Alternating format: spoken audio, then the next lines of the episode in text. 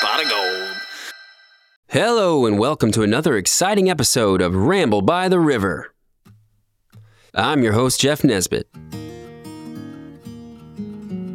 It is Saturday, April 22nd, the year of our Lord 2023. It's Earth Day. Happy Earth Day. This day is pretty special to me. I don't know if I've ever mentioned this before, but I'm from Earth, and I like it here. I'm fixing to stay here, so we gotta take good care of this place.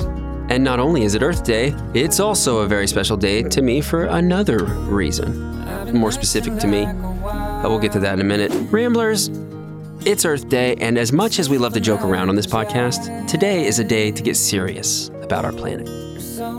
Did you know that Earth Day was established back in 1970? It was a time of great social change and awareness, and people were beginning to take notice of the negative impact of humans on the environment.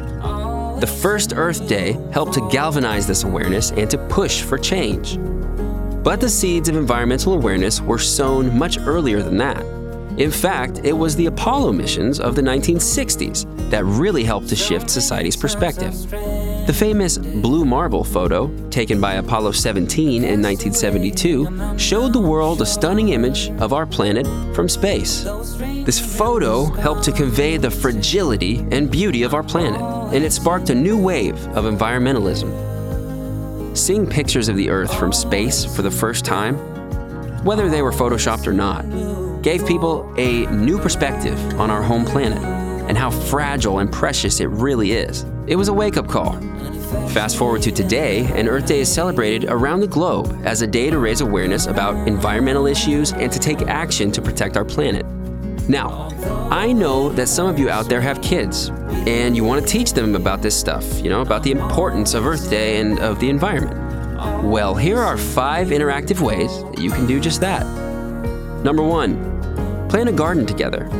Whether it's a small window box or a full blown vegetable garden, hell, even an AeroGarden, one of those lovely little uh, hydroponics kits you can get for your kitchen counter. I had the five pod, it was awesome.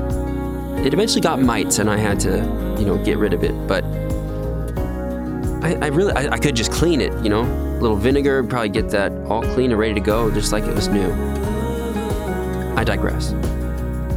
Whether it's a small window box or a full blown vegetable garden or a hydroponics kit like an AeroGarden, planting something together is a great way to connect with nature and to teach your kids about where their food comes from.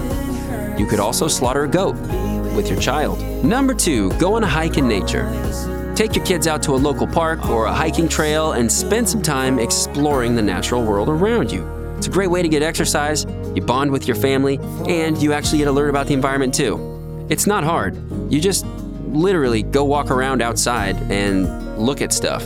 Don't bring your phone, don't let your kids have their phones, and just like go look at the ground. It's covered in cool shit.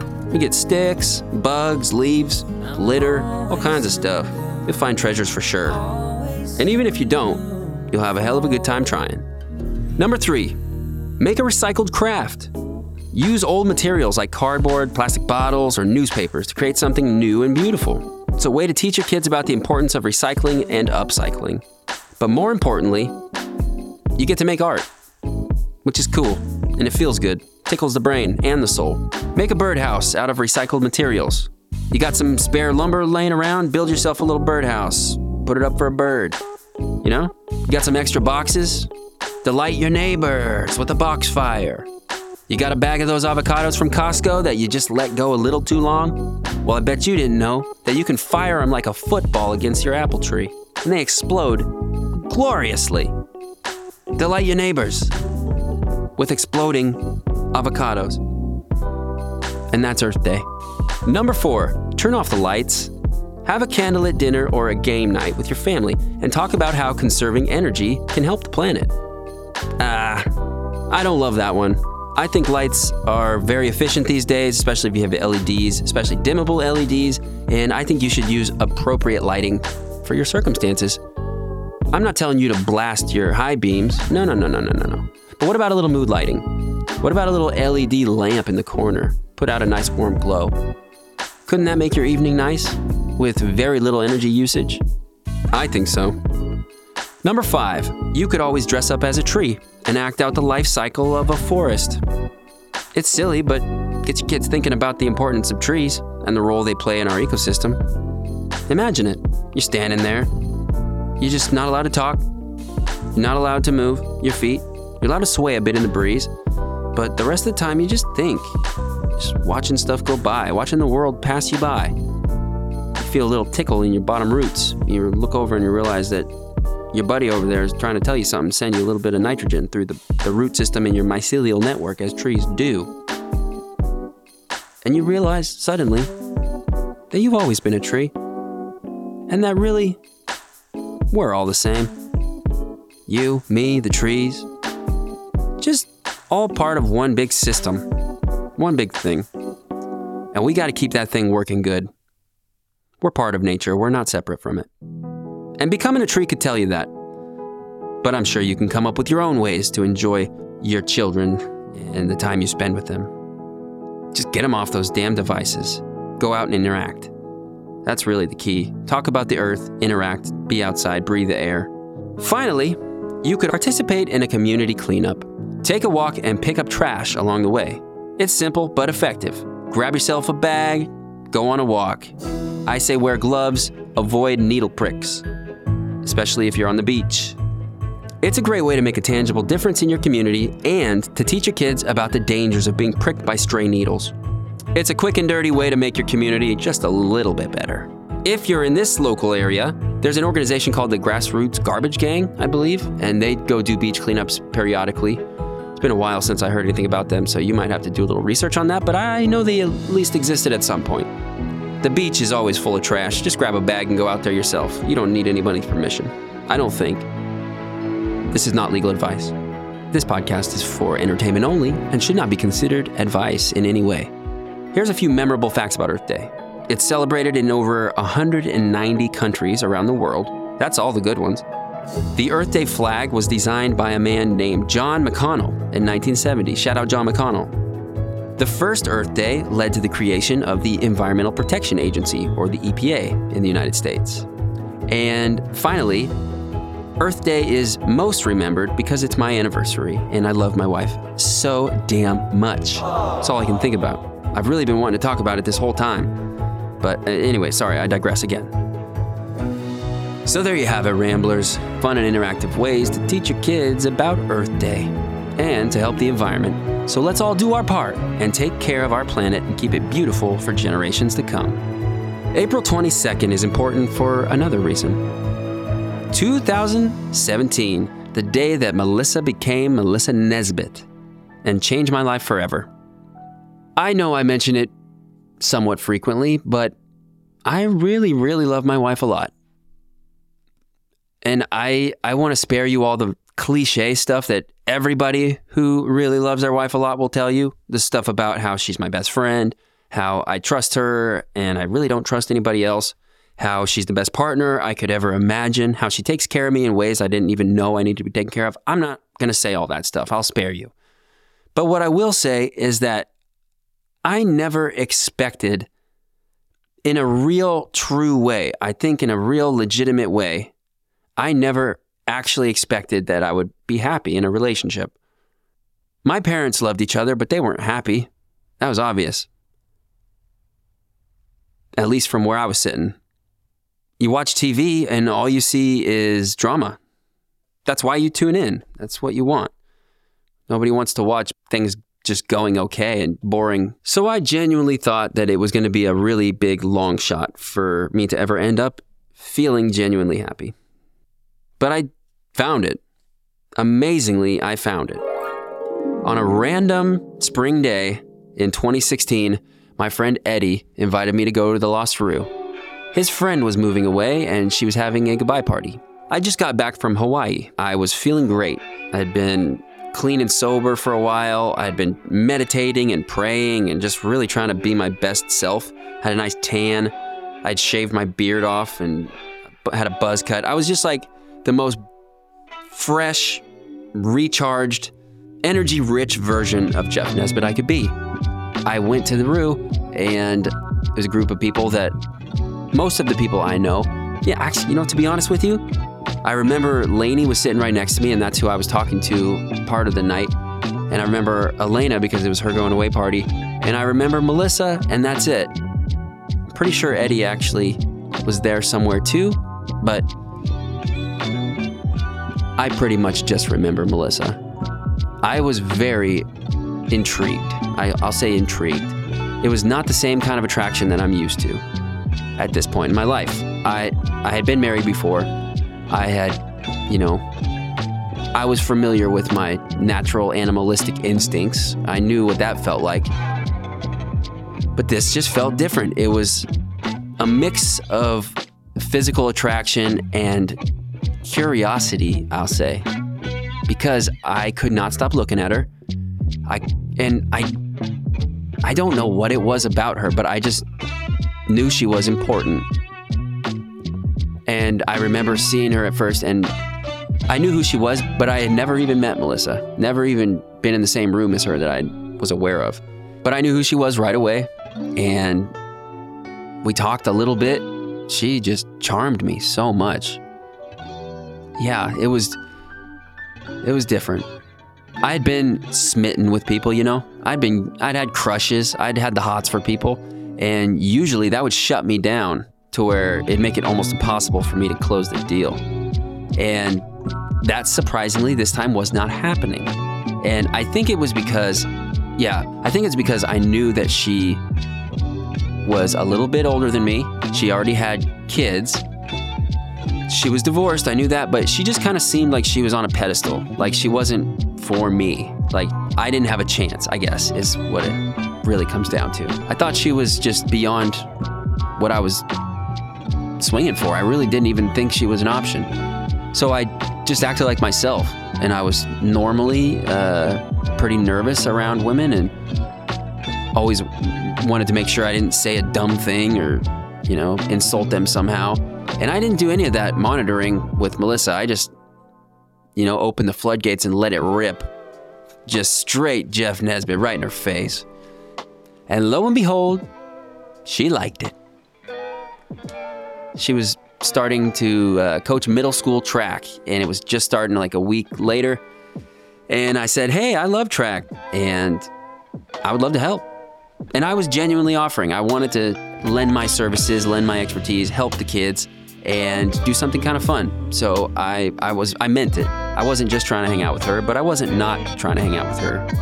And so I gave her my number and she texted me later that night. That week leading up to track was fun. We had gotten to know each other just on a friendly level, on a like almost a semi-professional friendly level. Like we were going to be coaching together. It wasn't something that had really matured much beyond that at this point, but we just had chemistry. I, we texted the entire week even though it was just like topical stuff. It wasn't anything, you know, deep. We weren't dating. And then track started, and I just wanted to hang out with her the whole time. I wanted to walk around with her, I wanted to just be near her. It felt like I'd known her my whole life, like she was my best friend that I just hadn't met yet. And that is a damn good feeling. That's, I mean, I people always ask about love at first sight. I don't know if I believe in that because infatuation is such a strong feeling that it really feels like it could be love. And that's a cheap feeling. Infatuation at first sight feels great, but it's not deep. And love at first sight would have to be deep. This felt deep. It felt like I was talking to somebody who genuinely cared about what I had to say, wanted to learn about me, wanted to know who I was and somebody who valued me as a person in a time when I really needed it. it, the timing couldn't have been better. After a couple weeks of coaching together and really hitting it off, I still wasn't really thinking about it in a romantic way. I just kind of thought she was off limits. She was a mom, and I had never. I, I knew she was a very committed mom, and she was, you know, successful in her career she just seemed like she was off limits. And so I just continued to be me. She told me she was going to go see the Holiday Friends, which is a really good local band. And she told me she was going to this show with her friend. And so I made sure to be there. And I remember the critical moment where she's standing there with her friend, Bree. Shout out, Bree. I wanted to get a beer because I, I wasn't quite sure what this was. I wasn't quite sure what we were doing, if we were going to end up, you know, moving things to the next level. Because the chemistry was undeniable, it was electric. I, it kind of felt magnetic in a way to where I, it felt inevitable, like it was just going to happen. And there was nothing that I could do to stop it. And I didn't want to. So, my move. What was the move, you ask? Classic. I offered to get her a beer. She's standing there with Bree, and I offered to get Melissa a beer and not her friend. It on purpose, so that she would know, like, I'm here for you. Like, I want you. I want to serve you a beer so you know that I can provide. And at the time, I didn't even consider whether or not that was rude, but now I'm thinking about it, and maybe it was. But honestly, I really don't know. I don't regret it because we drank those beers and stood next to each other and kind of swayed together for a while to these songs. Great songs. Our hands like bumped each other a couple times, back of the hand, bump, bump, swaying, more swaying. I'm just like, oh my God, this is the time when I don't know how to move. I that was just like that's the hardest part. Making the transition from conscious awareness, front of your mind brain, like your executive functioning, the thinking brain, making the transition from that guy to the physical guy who's just like thinking with his body and letting movement communicate for him and letting go and actually letting yourself connect with another human being without fear and without inhibition to make that jump for me has always been very difficult because I put a lot of effort into maintaining that composure on that front end. So to just abandon that in the presence of another person is just a huge no no. And we're in that moment, and I just decided to go for it. I reach in, I grab her around the waist, and I pull her close, and we start dancing. And I looked down and I still remember it so crystal clear. It was like it just happened. And I see the lights from the stage and the music's playing, and she gives me this smile. I've, I've got her, my arms wrapped around her, and I'm holding her there, and we're dancing. And she does this smile where she crinkles her nose, and my heart exploded. And I just, I just felt like overwhelmed with the need to kiss her. And so I did. And it was good. It was really good. I still think about that smile all the time. Honestly, I think about it every time she pisses me off. It doesn't matter how mad I feel. If I picture that face with the crinkled nose and that smile, I can't stay mad about anything. It's actually giving me goosebumps just thinking about it right now. I, I kind of want to wrap this thing up and go back in the house. But I just want to tell you my last thing I'll say about it is if you're discouraged and you're alone and you don't think you're going to find somebody, keep looking. I didn't even know how discouraged I actually was until I found somebody who I really connected with and who just got me. Not just, it's not just that they have to get you, they have to get you to be the best person you can be. They have to get you to get over yourself, which is a huge job for anybody. But it's not impossible, and somebody out there will do it. Somebody out there will love to do it. So don't stop looking. Don't close your heart. If you close your heart, you won't find somebody. Keep your heart open and keep your chin up and just Trust, it will happen. Melissa, I love you so, so much. Thank you so much for making me a father and making me a better man. Happy anniversary. If you need to get in contact with me through the podcast, go ahead and search for Ramble by the River on Facebook and Instagram and Ramble River Pod on Twitter. You can also find me on TikTok at Jeff underscore Nesbitt 88. You can find our entire episode catalog as well as any links you might need at ramblebytheriver.com. The Patreon is currently on hold. So don't go try and sign up for that because I haven't been making Ramble on the Road, the supplemental podcast that was just for the Patreon subscribers. And I just don't feel right about charging people when they're not getting a product. So I turned off the charges, and that makes it so that new people aren't able to sign up. So I apologize for that. Patreon subscribers, you are going to still continue to get the early access, and I'm not going to pull the page for now. But to be honest, I wasn't crazy about Patreon allowing that whole. Uh, well, you can look it up. Just Google Patreon allows predators, and you'll see what I'm talking about. But I didn't like that, and I don't really want to be on that site anyway. So I'm trying to figure out another solution, and there's going to be another way. I'll let you know what it is when it happens. But thank you anyway. And if you're an existing subscriber, thank you so much for coming along for the ride on this with me. My guest today is a former CPA turned brewmaster.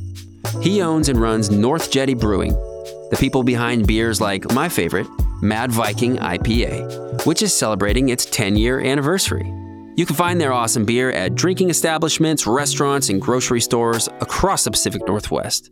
And of course, at their amazing tap room in Seaview, Washington. In the interview today, you'll hear some great personal stories and behind the scenes stuff about running a brewery and about a thousand other topics as well. We get deep, we go philosophical, spiritual, we go all over the place economics, finance, you name it. That's all coming up right after a message from our sponsor. This episode of Ramble by the River is brought to you by Ford Electric, 360 642 2137. Serving Southwest Washington since 1944, Ford Electric is the local standard for quality electrical work and outstanding customer service. Call 360 642 2137 to schedule your electrical service today. I can tell you from personal experience, I know the guys who work for this company, I know the guys who own this company, and they are top of the line, cream of the crop human beings. If you call them and schedule something, you're going to get the best service available, and that's just a given. So don't make the mistake of going with somebody else. Call Ford Electric today for your electrical service in Southwest Washington. One more time, that's 360 642 2137 for Ford Electric. Without further ado, please give it up for the mad Viking who prefers hiking, or maybe even a tad of biking. Try one of his beers, it'll be to your liking. Erik Svendsen.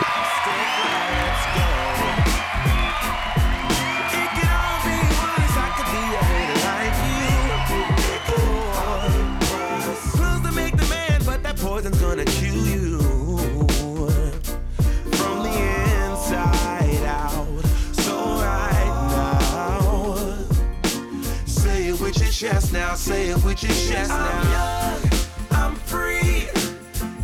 Nobody take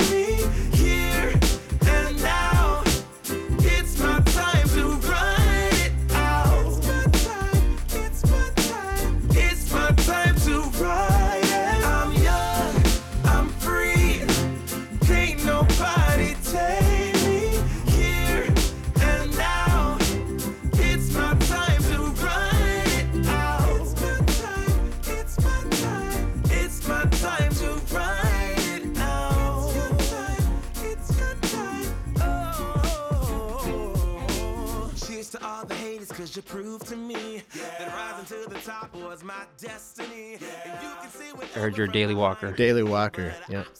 Um, yeah, that was something that Michelle, your wife, had mentioned when she was in here. You take you take your walks every day. Every day. Yeah, no matter what. No matter You find what. a lot of benefit from them. I do. I do. Uh, yeah, it's uh, a lot of time to think. I listen to stuff and uh, just exercise. Gets Yeah. outside. You know, I I uh, I like living here and all that, and just nice to get the fresh air. But even on the days like this, I do uh, I do like going. Although I cut it a little shorter. I did Yeah, three and a half miles. So that's still pretty good. it's not bad. It's not. I, I try to do at least four. Four miles gets me to ten thousand steps on a, on the walk itself. And then like yesterday, I did six miles, which is basically my house down to the beach approach um, at Seaview, and then down to the bridge at Beards Hollow, and then back. That's a long walk. Yeah, it's decent. Yeah. It's decent. It's uh, like I said, you know, it's I, I I'm usually gone between an hour, two hours, more like hour and a half to two hours. But I I uh, literally have nothing else to do. Yeah. so it works out pretty well. You're not super busy with the running a business? Um, yeah, I am, but it's very flexible, busy. Oh yeah. That's the best kind of busy. Yeah, I mean, it, it's one of those things where it takes most of the day, um, but it is very flexible, and we're fortunate to have good staff, and uh, I have a good partner in Michelle, and uh, so it it really ends up being uh, pretty easy to kind of be flexible here and there, Mhm. uh, unless I can't be if I'm driving driving beer over to distributors, uh, going over to the uh, Portland, Vancouver, then it's I have less flexibility. But I can kind of decide when that is. That's I like that kind of struct- structure. You can Mhm. kind of strategize and use your energy however it fits you best.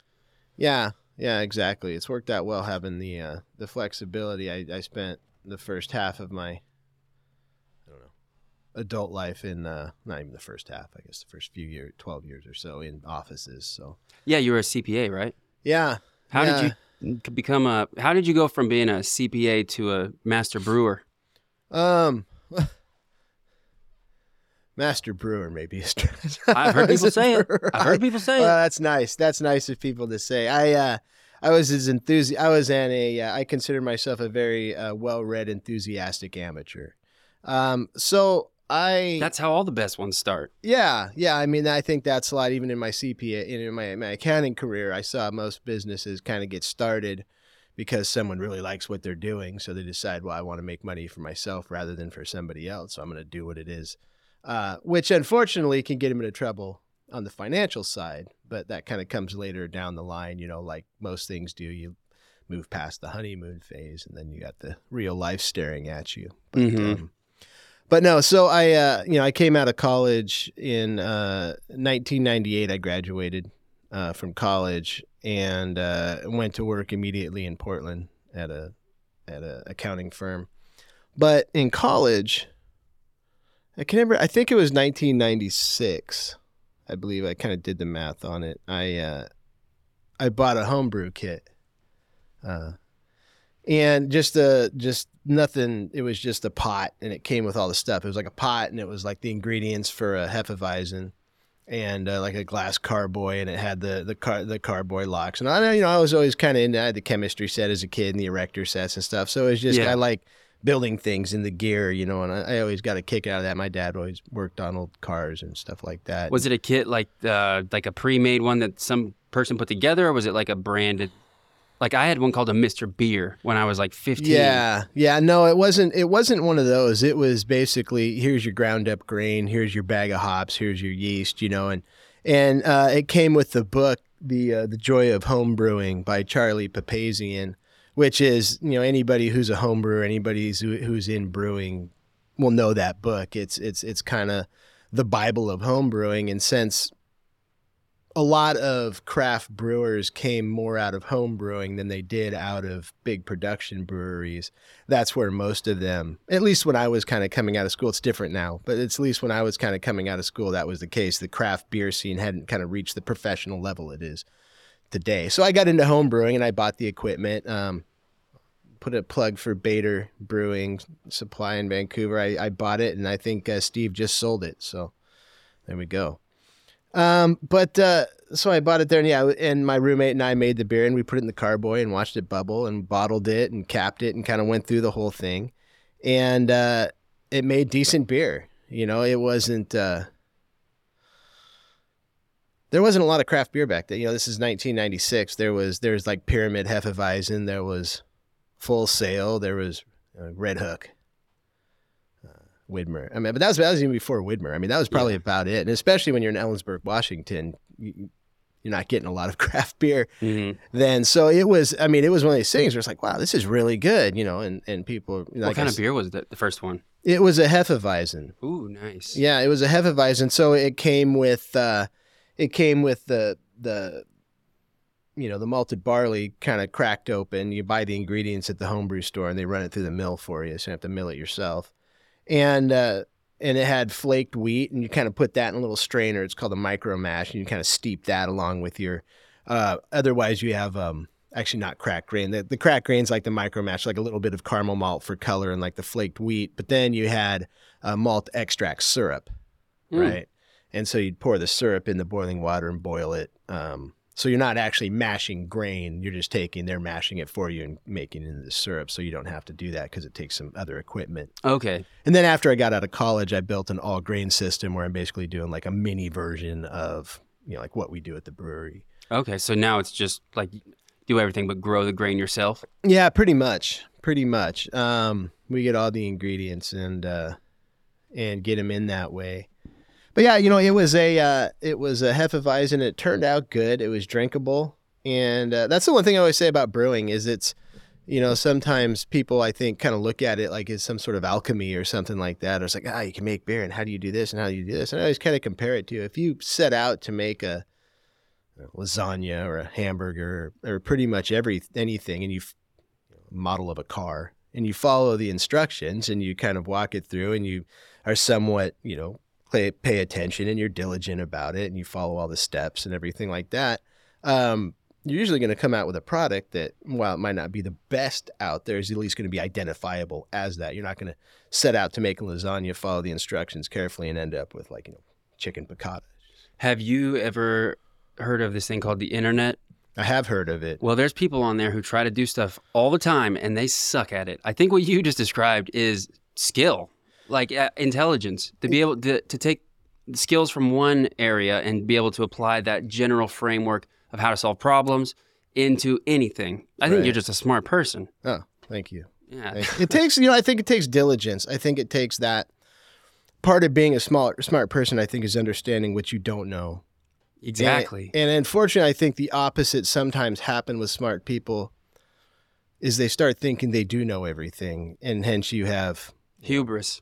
Hubris, and and then you have you know people who make electric cars opining on, you know, national politics and these kind of things or international politics and it's like hey you know let's let's all stay in our lanes a little bit here you know and not that not that opinions are bad but when you have wield tons of influence you also have to have a certain amount of modesty and a certain amount of humility i suppose Yeah, I, I agree. I was just talking about that yesterday with somebody.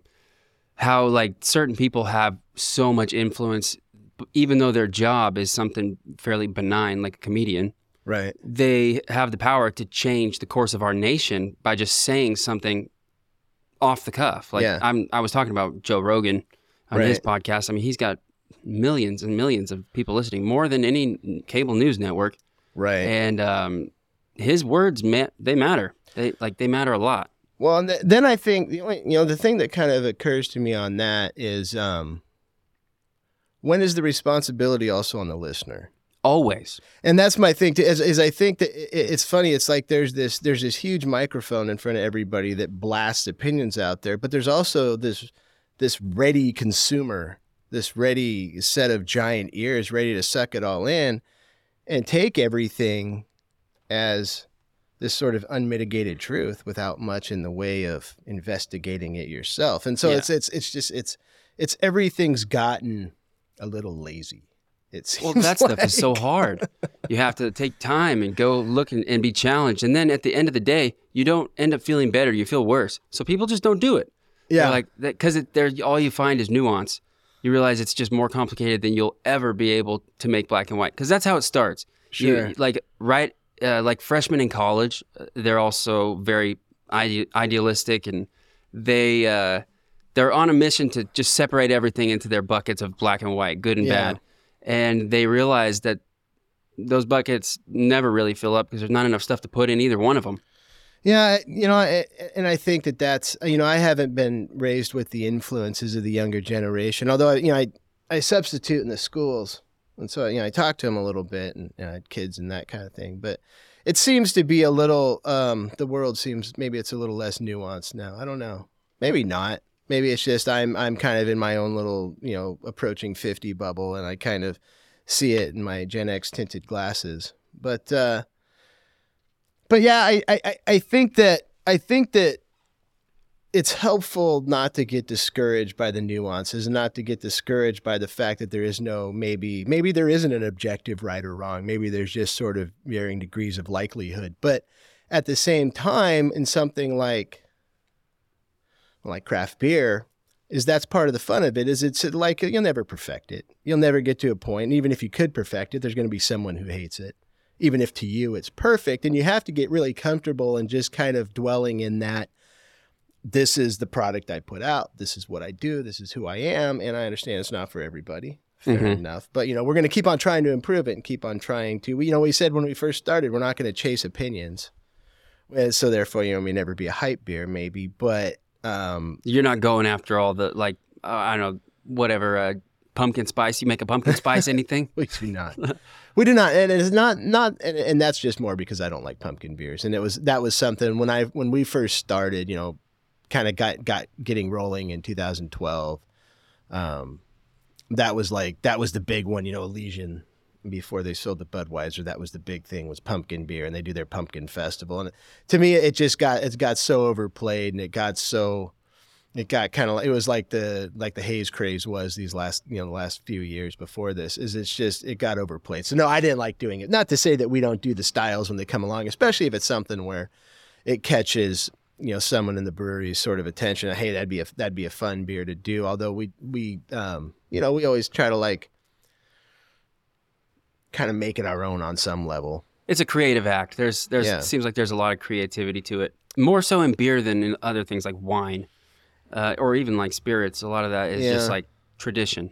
I think you know gin. I guess you can get pretty creative. You know, pretty creative on. Um, yeah, I think wine. You know, because wine's all about terroir, and it's about and it's about staying out of the way of the fruit and letting the fruit express itself. You know, and and basically as the winemaker, my understanding of winemakers I've talked to, is that they're trying to make sure that the wine speaks, the grapes speak. You know, they they they kind of sing the praises of the the soil and the rain and all these kind of things. Where in beer, we're taking ingredients and we're kind of forcing them into the box we want them in. hmm Uh, and so it's it, it is much more of I, I think beer is more of a manipulative process than than winemaking is. At least maybe on the back, maybe on the winemaking, it's more of the upfront when you're growing the grapes. And that's where you do your manipulating with soil chemistry and water and tonnage and all that kind of thing. Whole Really. different game. Yeah, I did totally different game, you know, and that's that's one of those things we don't make wine, you know, we don't make wine. People have asked me if we make cider, it's a different license, and it's like I there's great cider makers, and I'd I'd rather drink someone else's great cider than try to figure out where to put tanks to make cider in or Jenny. Did you ever make any at home? Never, never. I made mead once. Oh, I was gonna ask about that. Yeah. Yeah, I, I, I found it undrinkable. I well, I messed it up. So I was in college and I again I didn't know what I was doing. And so on my diligence it didn't it didn't shine through in the mead because I didn't um similar with wine, you know, you, you got to stop the fermentation process and stuff. Yeah. And I being a beer maker, I just kind of let it roll and it just it ended up with just powerful. I mean, you know, it would mess you up fairly quickly, but it was uh it was Skunky. uh, yeah, yeah, no, it it was just it was hot. It was hot, and, and and I didn't, and I was in my dorm in college, and it was and not my dorm, excuse me. I was in my townhouse townhouse I lived in in college, one of the places, and uh, it was the summer in Ellensburg, so it was too hot, and so it fermented super hot. What does that mean exactly in, in fermentation? So typically when you're fermenting hot, right? So like beer, let's say most of our ales we ferment um, about 69 degrees, and That seems warm. That's room temp. Yeah, yeah, for ales. For lagers, they ferment more like 50 degrees, 54 degrees, somewhere down there. So lagers are cold for bottom fermenting, and then ales are warmer top fermenting as far as the yeast strains go. hmm And how cold does it take to make the mountains blue? Oh, boy, I don't know, like negative 70. They're really bragging about that. Uh, It's always Yeah. cold. I always love that when they say, you know, cold, cold filtered, filtered, cold bottle, cold packaged. cold trucked. Uh, there's no other way to do it. I mean, you. I mean, I I suppose if you had like a like a pressure chamber, you could package warm. But anyway, so uh, I forgot what we're talking about. Oh yeah, sorry. I lost that. No, no, it, no, was no. making it's fun fine. Um, I lost it. Oh, we were. We'll find it. Yeah, Just give it a I'm Not sec. concerned. Yeah. The. uh Uh, let's see. We're doing the rain. Oh yeah, I was asking what hot meant. In oh, hot, fermentation. hot fermentation. Yeah. excuse me. So, so anyway, what happens when it starts fermenting hot is you have um, the yeast throws more what are called fruit esters, which are good. Those are like pear flavors and apple flavors, and and, and kind of so we call those these kind of esters that the the yeast give off, and those kind of give effervescent quality, uh or is ester? Ester that's a chemical term, right? ester. Yeah, ester is kind of I don't know exactly. I I think it's a chemical term. I think it means like you know a, a molecule which excites the olfactory senses Okay, or yeah. something. I think it's just, it, it- but it's a it's a specific chemical produced by the yeast that kind of mimics the same um, smell compounds in like apples and pears and those kind of things. And so that you get those at higher temperatures, but when you get higher temperatures beyond there, you start getting higher. And I don't know anything about the chemistry of this at all, but it's like what they call fusel alcohols, higher level alcohols Oh, that have more of a turpentine and more kind of aromas to them and more of these kind of solvent like aromas that you can get sometimes from these really hot fermentations. So it wasn't skunky, it wasn't anything like that. It was just it was unpleasant to drink because it was it was what I would term an out of control sort of fermentation. interesting. I didn't know about that. That sounds cool. That's why we have the glycol jackets. You know, when you walk into breweries, you see all the lines drop down going into them. Most of those are um, in the back, you know, the brewery somewhere. You'll see this big, huge compressor, uh, and that what those do is that uh, circulates 30 degree food grade glycol through a loop through all those tanks because you know fermentation is a very uh, very exothermic. It creates a lot of heat as it does its job. And so if we didn't have those glycol jackets to keep the beer warm, um, you know, they they they'd climb up to high enough 80, 90 degree temperatures and kill the yeast Oh wow, and then throw off all those flavors. So yeah, we we have to like a pile of dead grass. Exactly. it, like starts steaming. Exactly. Except, and even more, it's that it's that rather than the heat coming from the decomposition, it's heat coming from actual uh, anaerobic activity. You know, taking in taking in these sugars, metabolizing them, and then spitting out carbon dioxide and, and Fermentation. alcohol and all this stuff. It's just Yeah. it's a vigorous activity that creates heat as a byproduct. That makes sense. Yeah. Yeah. So it so those are part of the process. Then is these glycol coolers to kind of run these things, and that was something that I just kind of picked up along the way. Did you build those? Or did like do you have like uh, pre pre built systems, or did you pretty much build your whole setup? No, you know, originally, yeah. When we first opened way back when, it was sort of a, it was sort of a, we call a Frankenbrew system. Our glycol Mhm. chiller was like a, a, a chest freezer with like a tub in it.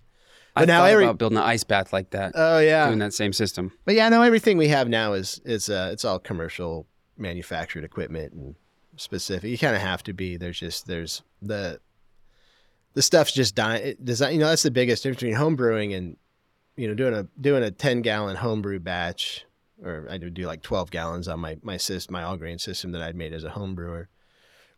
There's really objectively not much different between that and brewing at the at, at like North Jetty. It's the same amount of time. Um, it takes six hours roughly. It's just the the volumes of liquids are a lot bigger and the volumes of ingredients, and so most of the the, the brewing is just moving around those big chunks of ingredients and big volumes of liquid. That's kind of like where the the tricks come in, Yeah. you know. So it's just a bigger scale, yeah, it's same a, process. yeah, bigger scale, same process. It's just you know those those those volumes kind of require certain. You know, you gotta have pump. You can't just pick it up and move it. You gotta have pumps and all Yeah. Yeah, I, I know that game. Moving fluids. I Yeah? do that with my job too. Moving chemicals. What do you do? I uh, I do vegetation management. Vegetation management. Yeah, so I I'm actually it's it's a few jobs in one. Um, Gotcha. gotcha. and we- Noxious yeah. weeds like tansy and all that kind of stuff. Yeah, we have contracts with all kinds of different organizations and So- groups. So like, what's your what's your current project? What are what are, what are you tackling at the moment? Uh, the our main funded projects are Spartina, still out in the bay. Still, Yeah, because I had thought that that had been pretty well controlled. it is. It is actually. Okay. It's just that it still hasn't met the official determination for eradication. Gotcha. Well, my understanding was there's like one little spot of land that doesn't want to have. I actually got that in 2019. That oh, was, Oh, you were able to get in there and Yep. spray. Hey, good for you. Thank you. So Yeah. now it's just whatever little voluntary things have popped up and haven't been spotted yet. Yep, everything's approved. No one's fighting us on it anymore. That's awesome. Yeah, that last landowner actually just died like two weeks Oh. ago. Uh, Sayonara. Yeah, rest in peace. you know, I suppose people people do what they think is the right thing. Exactly. I never hold it against anybody. Yeah. People are real shitty to me sometimes, Sure. and I get it. I'm the government. Government stooge. Yep. So that we're from the government. We're here to help you. yep. Exactly. but I also am a citizen and I live in this community. So it's not practical or useful for me to act like a dickhead. True story. You know, and that goes a long way. I, th- I think I think it goes a long way living in this area. You know, and saying I got roots in this area. I'm just not like you know, especially you know, saying that you know you're kind of um, uh, attached to commercial fishing on some level, stuff like that. It's not. It's like I'm not just here to like shut down all your ecological stuff and say you can't do this. Yeah. know, so it's got to. Oh, I'm I'm level. deeply rooted here and I'm invested and Are you from here? yeah. Okay. Yeah. I grew up in Ocean Park. Gotcha. And I went to Ilwaco High School, and then I moved away and went to college. I went to Humboldt State for a year, and then I transferred up to Bellingham and went to Western right. for uh, for four years and got my psychology degree. Came back here, and I worked at the wildlife refuge, killing Spartina, Yeah. in between all those summers. So I, I've actually been in this job, not in the same position, but in killing Spartina and doing that, doing the whole thing since Yeah. 20, uh, 2005 Do you use your psych degree? every day Yeah, I bet. just to keep myself, you know, on the straight and narrow, and just to figure out what's going on with the people around me. Yeah. Yeah, I can imagine that'd be handy for sure. I didn't take any psych in college. It was mostly well music, and then I transferred into accounting. Oh yeah. So I want to hear about both of those things. Um, music and math have a lot in common. Music, I always think of music as like auditory math. I Yeah. can see it when I'm listening to it, and Yeah. it looks it looks like it fractions breaks up into into into you know divided divisible chunks. It's it's just very mathematical. It is. It is. It's uh and and what I like what I like about music is, I can't remember who it was. It was I think her name was Simone Weil. She was this philo- French philosopher. And I don't she wasn't talking about music, but it was always something that that rang with I think she was talking about philosophy or something like that. Um, but her brother was one of these true mathematical geniuses, like, you know, prodigy level Goodwill hunting. You can't talk, you know, you could talk to him, but you- you're not going to understand him kind of thing. How you like them apples? Type Yeah, yeah. And and what she said was she was miserable. She was an existentialist kind of. So she was miserable because she recognized that her brother had access to true knowledge that she was excluded from because it's reserved for people of genius, right? And and that's true about high level mathematics. They're kind of reserved for people of genius. You know, you, they can look at a you know they can look at a calculation like an Oppenheimer can look at a calculation, look at the results of that, and say, okay, I'm the destroyer of worlds now, without having to see the bomb. Yeah. Just But they're tortured people for it too. yeah. And so, but anyway, but music, I think, also gives people who are not people of genius access to some of these truths of the universe. You feel it. You feel the harmonics. You feel the reson, the resonance. You feel, and it's because you know we're we're, we're beings of this universe, of this planet. So we we kind of run in harmony with it, and I think we feel that at a deep level, and I think it is meaningful and moving that way. Yeah, I agree. I mean, we're built out of it. Yeah. Uh, we're uh, we are resonating beings. Everything we do is resonance. Ugh, every bit of our body is part of a. We're all vibrating. Yeah, that's the whole thing. It's like, are we matter moving around, or are we energy propagating through a field? And, you know, and then on some level, it's it's they're probably six of one, half dozen of the other. It's how you decide to kind of phrase it. That's my favorite shit to talk about and Yeah. think about. I love that stuff. Yeah, you know that's funny. I was, I, and I can't remember who came up with the paradox that that Achilles and the rabbit. You know, where when it, you know Achilles and a rabbit are going to run a race, or Achilles and a tortoise, or something like that. And it's that whole idea of if the other, if the animal has a head start, no matter how fast Achilles goes, he'll never catch up with the rabbit because he has to get halfway there, and then he has to get halfway there, and then he has to get halfway there, and halfway there, and halfway there, and it kind of does this ad reducto kind of thing. And you end up saying, well, you can never get there because it's infinitely to this sort of half thing. But obviously he can. He can overtake him. So it's this paradox is how that happens. And I went down this kind of rabbit hole on this um, um, great course thing about um, string theory and relativity and time and all this kind of stuff. And and and I always kind of wondered about that. And what they arrived at was there is a smallest scale that you can get to, this Planck scale, like 10 to the negative 30 second power. And at that scale, it becomes more like a three dimensional Lite-Brite, where you're not, it's not a continually, it's not just like a, a continually moving line segment, you know, moving through space. It's basically going blip, blip, blip, blip, blip. and it's just spontaneously moving from spot to spot at this Planck level. So I thought it was very interesting to, to kind of think about it moving as more of this three dimensional Lite-Brite kind Yeah. of thing through this this you know this this kind of compacted energy moving Yeah. through it. So what is it that's that's the unifying force that lights up the Lite-Brite? lights up the oh you know I, it almost seems to be just sort of like a certain level of decay of the universe it's Ooh. it's just the universe is cooled to a certain extent Mm-hmm. that Slowed matter down can, enough. yeah ma- that that you know because once it cools you know it, it seems that as energy cools down and slows down and then it, it, it spontaneously kind of pops up these quarks and these depending on which you believe it somehow manifests these fundamental particles out of energy as they cool down and coagulate and clump and then just based on the laws of the universe and physics they kind of become Mm-hmm. matter Yeah, and I mean, depending on what your own philosophy is, how you see existence, you Right. can either just explain that by talking about how the geometry of the shapes of those molecules fit together to form Yeah. the crystals that form the minerals that form all everything. Like absolutely you can do that and say like it's all math and it's all it's not randomness, but it's uh it's just it's implicit geometry. Or There- you can make that all just woo woo God stuff. Right. And like you have a full spectrum in between to Yeah. choose from. I, uh, you know, it was really interesting that that's the this the you know we are talking about like you know that like quartz crystals as they grow, it's like you know sort of replicating the the shape of that molecule. Uh, was always interested in um, you know like uh, like certain psychedelic drugs, like say like um, psilocybin mushrooms, is that they will kind of generate these sort of fractal patterns and these kind of these kind of patterns and stuff like that, and that that really look like um, Native American artwork that Yeah. looks like you know um, these these older ancient cultures that have used these drugs. And a, and one of these things I was listening to said that those those patterns match the structure of the visual cortex.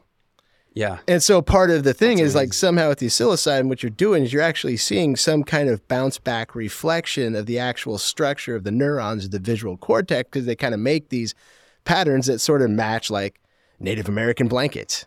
Well, you know what else matches those same patterns? Um, uh, what is it called? You you might know actually.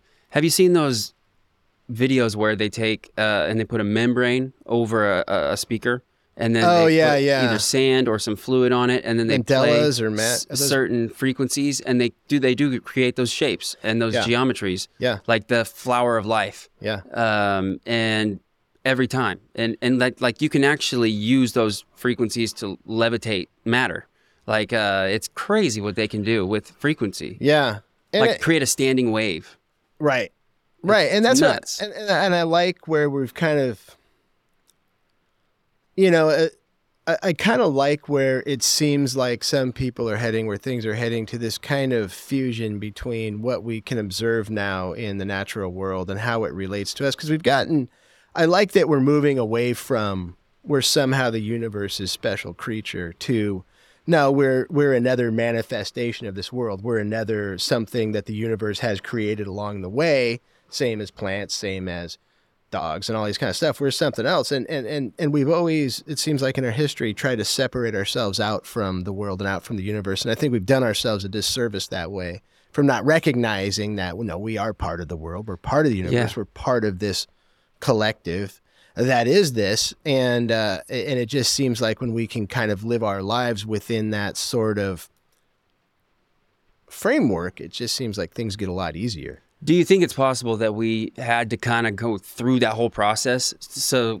w- there was a time when our species could not argue with the fact that we are tied we are part of nature. We're in we're Sure. in the shit sure. you know? And then we kind of had to not only learn how to come to terms with that but figure out how to you know rise above it move on to a, a civilized society long enough to where we could forget about it and actually feel like we're somehow separate. Right. Only to just really have a lot of true power come right back when we learn again that we're not separate.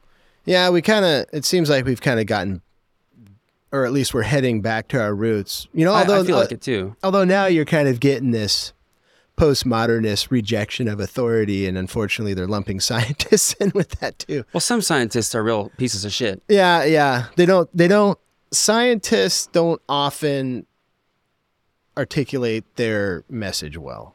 Yeah, the, the especially the good ones. Um, a lot of crooks and hucksters are great speakers, Absolutely. but they're actually Absolutely. shit scientists. Yeah. and Yeah. those are the ones doing the real damage. I always tell people it's if you want to know if it's legitimate, look at what they're doing and say, are they trying to prove something is true or are they trying to disprove that something is true? And if they're trying to disprove it, they're probably actually scientists because scientists, you know, the things that we say are the theories of something are just things that have stood up to every attempt to disprove them. Whereas the pseudosciences, they're just spending all their time and energy trying to prove them and trying to Yeah. cut holes in this. Pseudoscience is, is, is just something you can't disprove. But Right, it, right. It might have evidence or it might not, but it Right. it just can't be disproven. No, there, there, there's no. It's you can't argue it because there's no objective facts about it. It's like it's like argu- arguing over the fine points of religion. It's Yeah. like oh, you're just talking about belief systems. Exactly. There's a like the uh, what's it? I can't forget. I'm forgetting the principle, but um, I'll use the movie Mystery Men to explain what I'm talking about. Remember Kenan and Kel? The, oh yeah, we're both seeming like we're kind of cottonmouth. I can hear it on here. Let's Yeah. both get a beer. That'd be perfect. Um, uh, you want to grab them and um, where Yeah. are they at? I, ju- I set them right down there. Yeah, if you want to just grab us a couple, that'd be Absolutely. great. Dude, these are nice headphones. Um, but what I was saying, um, the movie Mystery Men from a while back, Ben Stiller, um, the guy from Kenan and Kel, Kel, he had a power of invisibility, but it only worked when no one was watching. And as soon as people looked, he would turn visible again. and uh, it's like that's the funny joke is like, haha, obviously, it's fake, right?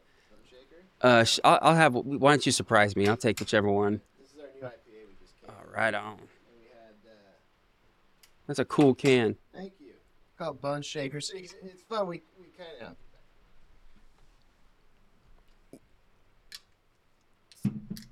Yeah, so Bone Shaker, it's our uh, the new IPA that we have. We've had it for a while, but we're uh, putting it into cans now. And uh, I like this uh, this artwork because it's the pirate and all that kind of stuff, and throwing the dice. But it's also got the lighthouse and it's got the crabbing boat, and Who drew the art? it's a guy named Kyle Schold. Is it Uh, drawn or painted or what kind of art is it? It's it's uh, I believe it's computer aided drafting, probably with some AI. It's cool. Thank you. Thank you. Yeah, he uh, used to be out of Ridgefield, Washington. I think he moved to uh, North Carolina, but this kind of work, it doesn't matter where they are. You know. Cheers. Cheers, buddy. This is really good. Michelle said to say hi as well, so I want to pass that along. Hi, Michelle. Yeah, she was a great guest. Good. Yeah, she's she's fun to talk to. So I saw she got a, a new place, a new studio for her yin or Yeah, what is it? Yin yoga? yin Yeah. yoga. You ever do that? you a yin not. guy? I haven't. I haven't. I um. I will. I will. I just haven't. I haven't gotten around to it yet. I uh, I'm very. I try to be very supportive, although I don't always participate. Uh, yeah, she's doing yin yoga and she's doing um, uh, she's doing breath work, and she's also doing the one that I'm kind of looking forward to doing with my granddaughter. She's doing Minnie and Me, Hmm. where she's she's got um different kind of zones for parents or grandparents or caretakers and kids to come through and do some yoga stuff, do some playing with exercise balls, some gymnast stuff, just some some movement, some activities and stuff like that. Cool. Yeah, it should be really fun. It should be really fun. It's at the Chautauqua. She's having a uh, an open house on Easter out there.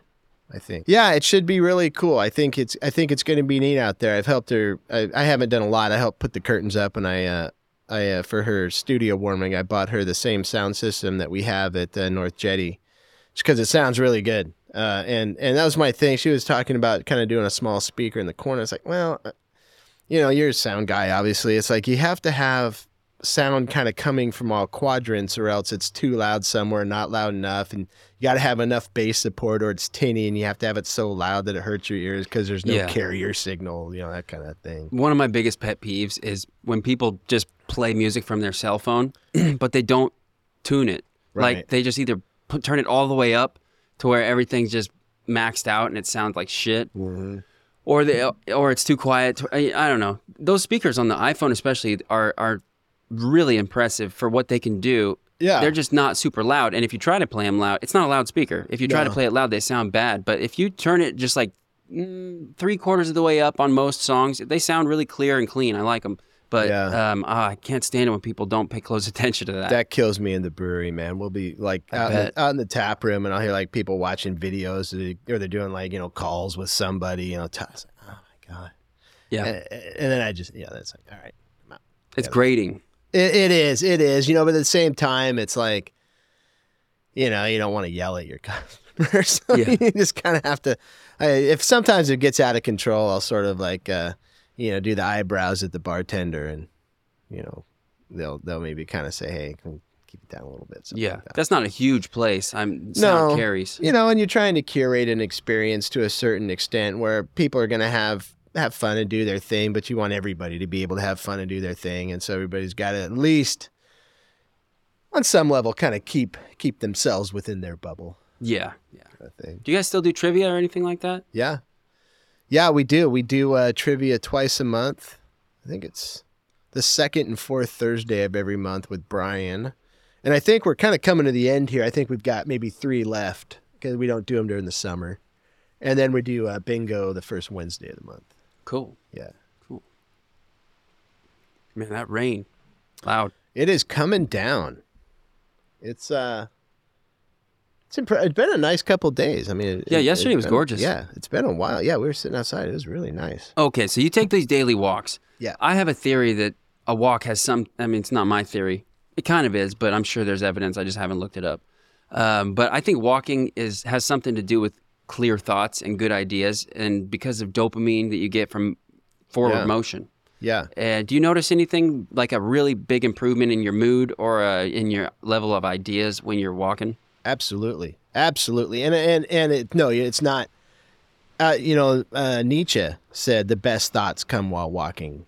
Uh, you look back at philosophers, Immanuel Kant took two-hour walks every day. I mean, you look back at these great thinkers and, and everything like that. You know, Einstein's they they took walks and they because, or maybe Nietzsche he, he didn't say walking. He said you know Thoreau said solitude is the key to great thinking, those kind of things. It, it's you need time to think. You need time for solitude. And the great thing about walking is that your body takes over. It goes into these sort of repetitive patterns. So you don't have to think about walking, but it just takes enough to kind of dodge things here and there that it it occupies that restless part of your body so it kind of sets that mind free because it's not worrying about it's not worrying about the creature you know it can kind of go do its big The creature's busy. platonic kind of mind stuff, you know. Yeah. And absolutely, I think, and that's one of the things I like it. Other than you know the health benefits and that kind of thing, is I just I like getting out there and I like uh, seeing the vistas and you know the, the the air, and it does really kind of set the set the mind free. What direction do you tend to look? Down, up, straight forward? Are you looking at mushrooms on the ground and salamanders? Are you looking at bald eagles attacking crows? What's your thing? Yeah, I uh, I look at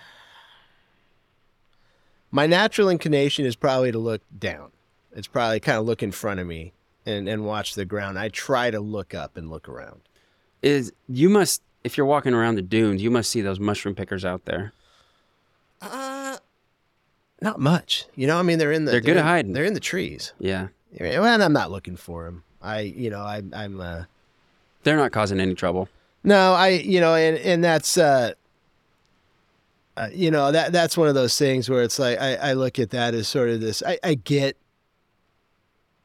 I understand why it's a law, but at the same time, it's like, eh, are, are they hurting anybody out there? I, I doubt it. Yeah, could you explain it to me? I don't get it. I well, I mean, I understand. I, I understand why people might say, "Well, we got to make it illegal, legal because we want to protect dr- kids from drugs," and they have this sort of objectively black and white view of the world. So I can understand why certain people want it illegal. I don't think it should be illegal. Yeah, but that generation was taught that specific information and that specific worldview by a very small group of people for a very specific reason.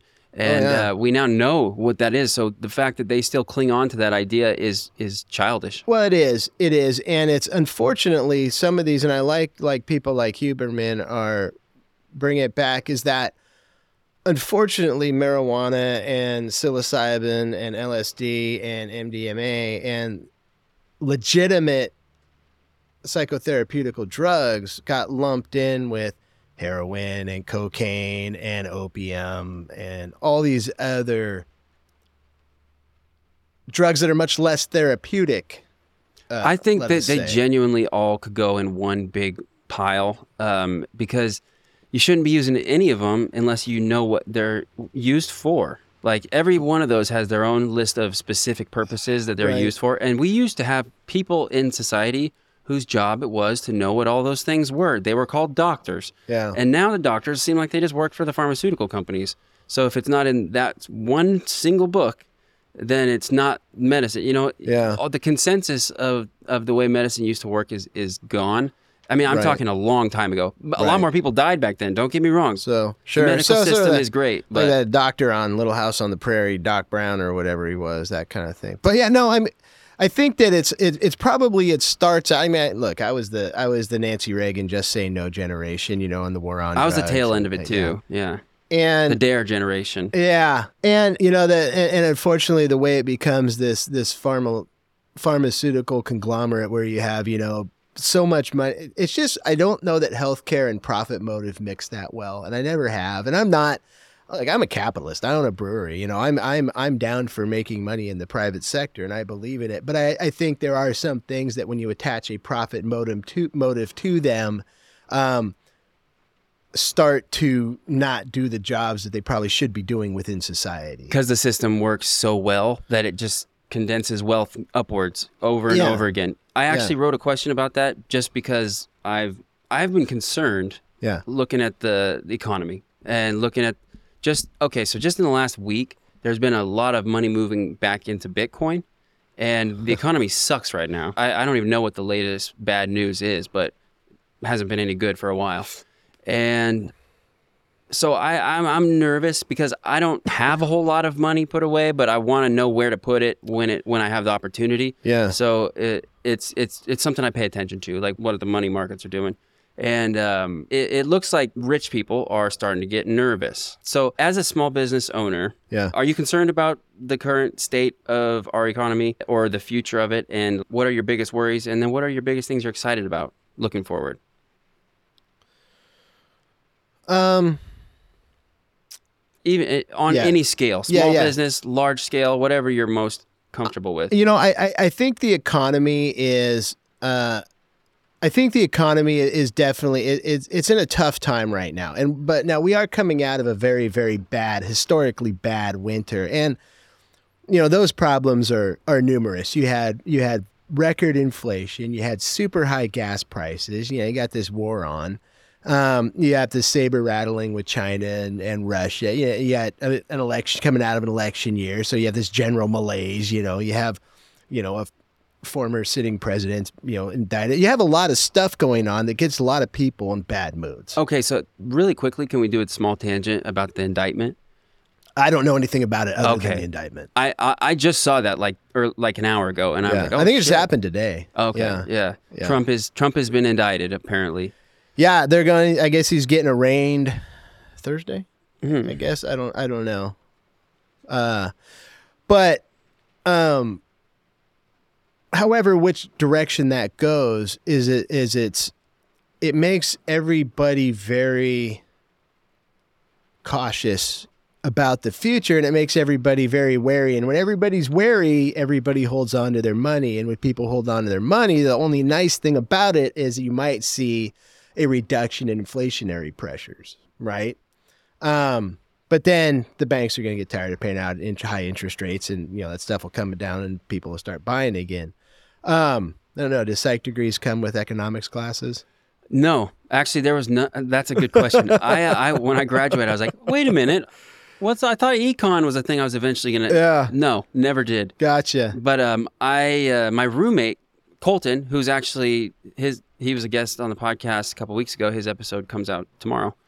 Um, he was really into economics while he was my college roommate. Yeah. and he and he would read economics papers and we would talk about economics before either of us had any money. sure And since then, I've gotten into crypto and investing a little bit and just tried to learn basically about money and Gotcha. what it is and how like how differently it's used between poor people and people with wealth, especially generational wealth. yeah Astounded me when I found that out. It's a whole different world. Like, Yeah. it's crazy. They don't tell poor people any of that.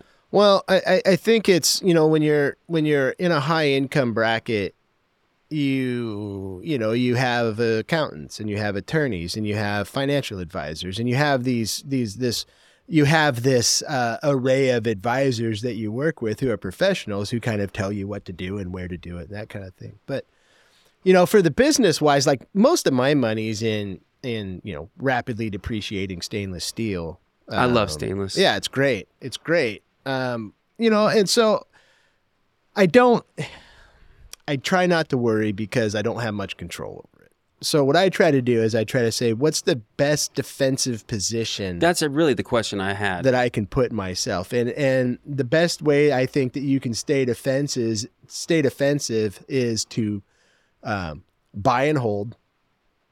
And everybody's and and keep buying. You know, and the, mar- I have uh, one of my but one of my really good friends is a uh, he's an investment advisor, and he always says the market's not down; it's on sale. Because the market always goes back up unless you know un- unless all hell breaks loose and the markets explode and all the money then, then at that point you're not really worried about where your money's at. You know you're wor- you're worried about you know trying to like you know Getting fend- clean water, yeah getting clean water checking and your ammunition stores. yeah all that stuff you know the sort of it's like uh yeah einstein said i don't know what did, einstein said i don't know with what weapons world war three will be fought with but world war four will be fought with sticks and stones You're full of good quotes. I love that one. Yeah, and he's absolutely right. I mean, you know, you gotta you gotta say, and and and, and the thing about it too is you have to have this little bit of mindset as a as a small business and entrepreneur that even when all hell breaks loose, there's still money to be made.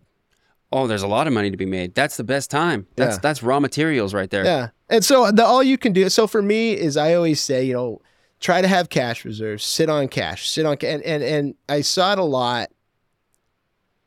Poor people spend, rich people invest.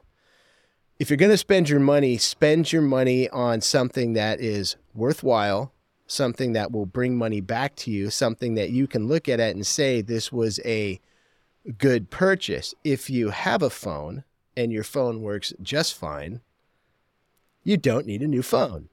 Even though a new phone just came out. And that's this idea, this idea of hedonic adaptation, you know, we're these unenlightened hedonist or enlightened hedonists, I suppose, and we run through and we we're, we're, we're chasing pleasure. We're chasing the little dopamine release that you get from getting that new phone. And I've been searching for it. And now I have it and I don't want it anymore. Now I want the next crash. phone. And then that's that hedonic adaptation. The things that you always wanted, once you get them, they don't matter as much to you anymore. And if you can kind of remind yourself of that, I think, and get really diligent again that word about what you're spending your money on and just and and get get satisfaction from looking at your bank statement and saying hey, i got money sitting here or saying i got enough now i can go buy that piece of property. Real estate always good investment especially out here because they're not making more of it. Yeah, real estate is always a good investment. I agree. always. It's just just going up. and you know and typically i you know personally i just I, i'm pretty i'm pretty boring that like i said i don't i have really not not much you know put away i guess but i uh you know i i, I just kind of put stuff in mutual funds Yeah. when i can um but uh you know and and you know you try to try to buy buildings you try to pay down debt you know because interest rates are going to go up so anybody like right now that have any kind of line of credit that have any kind of um, bank cards that are tied to the prime rate they're going to go up because interest rates keep going up so anybody who's carrying revolving debt um get rid of that that's one of the biggest things i'll say one of the biggest things i say if you have credit card debt if you have low quality debt it's worthless in my opinion to be trying to save money Yeah, get rid of that. got to get paid down the debt first That's sucking interest. All right, I have a crazy scenario 'Kay. that that I uh, would like to throw at you and see if you think there's any possibility that it could happen. crazy So, in my humble opinion, who I'm not an economist, I don't, you know, I just started learning about money a couple years ago, barely have any of it. Um, it looks a lot like our current economic situation is based on bad economic policy on a federal level, where, and it may be because they didn't have a choice. That I don't know. I don't know enough about the system to really make that determination. But it seems like during the COVID scare, they had no other choice but to just start pouring money into the system. And they had to do that. And it went to every single family that needed it and businesses and all that. Go Yeah. ahead. Go ahead and interject if you need to. Mm-mm. Okay. Um, I remember thinking at that time, boy, this free money sure is sweet. Almost seems too good to be true. And uh, looking forward from there, I was like, it really seems like I can picture people running around with wheelbarrows full of francs and or, or people running around with armloads of tulips and not being able to sell them. Yeah. Like it, it, it just seems like the writing's on the wall that that's a bad fucking idea, even though it was helpful and nice and I loved it yeah. and I did benefit from it because I got those checks too. But lately, we've had a few major crashes in our financial system. Yeah. Even though a couple of them were in the crypto section, all that crypto, a lot of it was bought with USD. So it was money that was lost. It was it was money. Yeah. It matters. Uh, let's so we had like the FTX collapse, and then if you wind it back even further than that, I think last June, you had the collapse of Terra Luna. Well, yeah, that Silicon Valley Bank collapse last Boom. couple That's weeks ago. right where I was going. And Yeah. so it, there's been several. There was three at least, and then the government stepped in and and put a patch on that Sure. leak on that band-aid and they said we're going to make those uh, investments whole we're going to reimburse the depositors and i'm pretty sure in 2008 they did not reimburse the depositors they just gave the money to the banks and expected them to handle it and they just handed out bonuses i'm not positive about that again i don't know what i'm talking about Yeah. but that's what I seem to remember. And this time they're they made say the that. Say that whole. again. In 2008, when Yeah. this when we had a major problem like similar oh, similar to this, 2008. the bailouts uh, Sure. when the banks were were Too big to fail. Too big to fail. Yeah, they gave the money to the banks They did. instead of to the depositors, and then the executives all bought yachts, and the depositors went and fucked themselves. I guess. Yeah. Yeah, it was. Yeah, you know, 2000. Yeah, that was. But that's not what's happening now.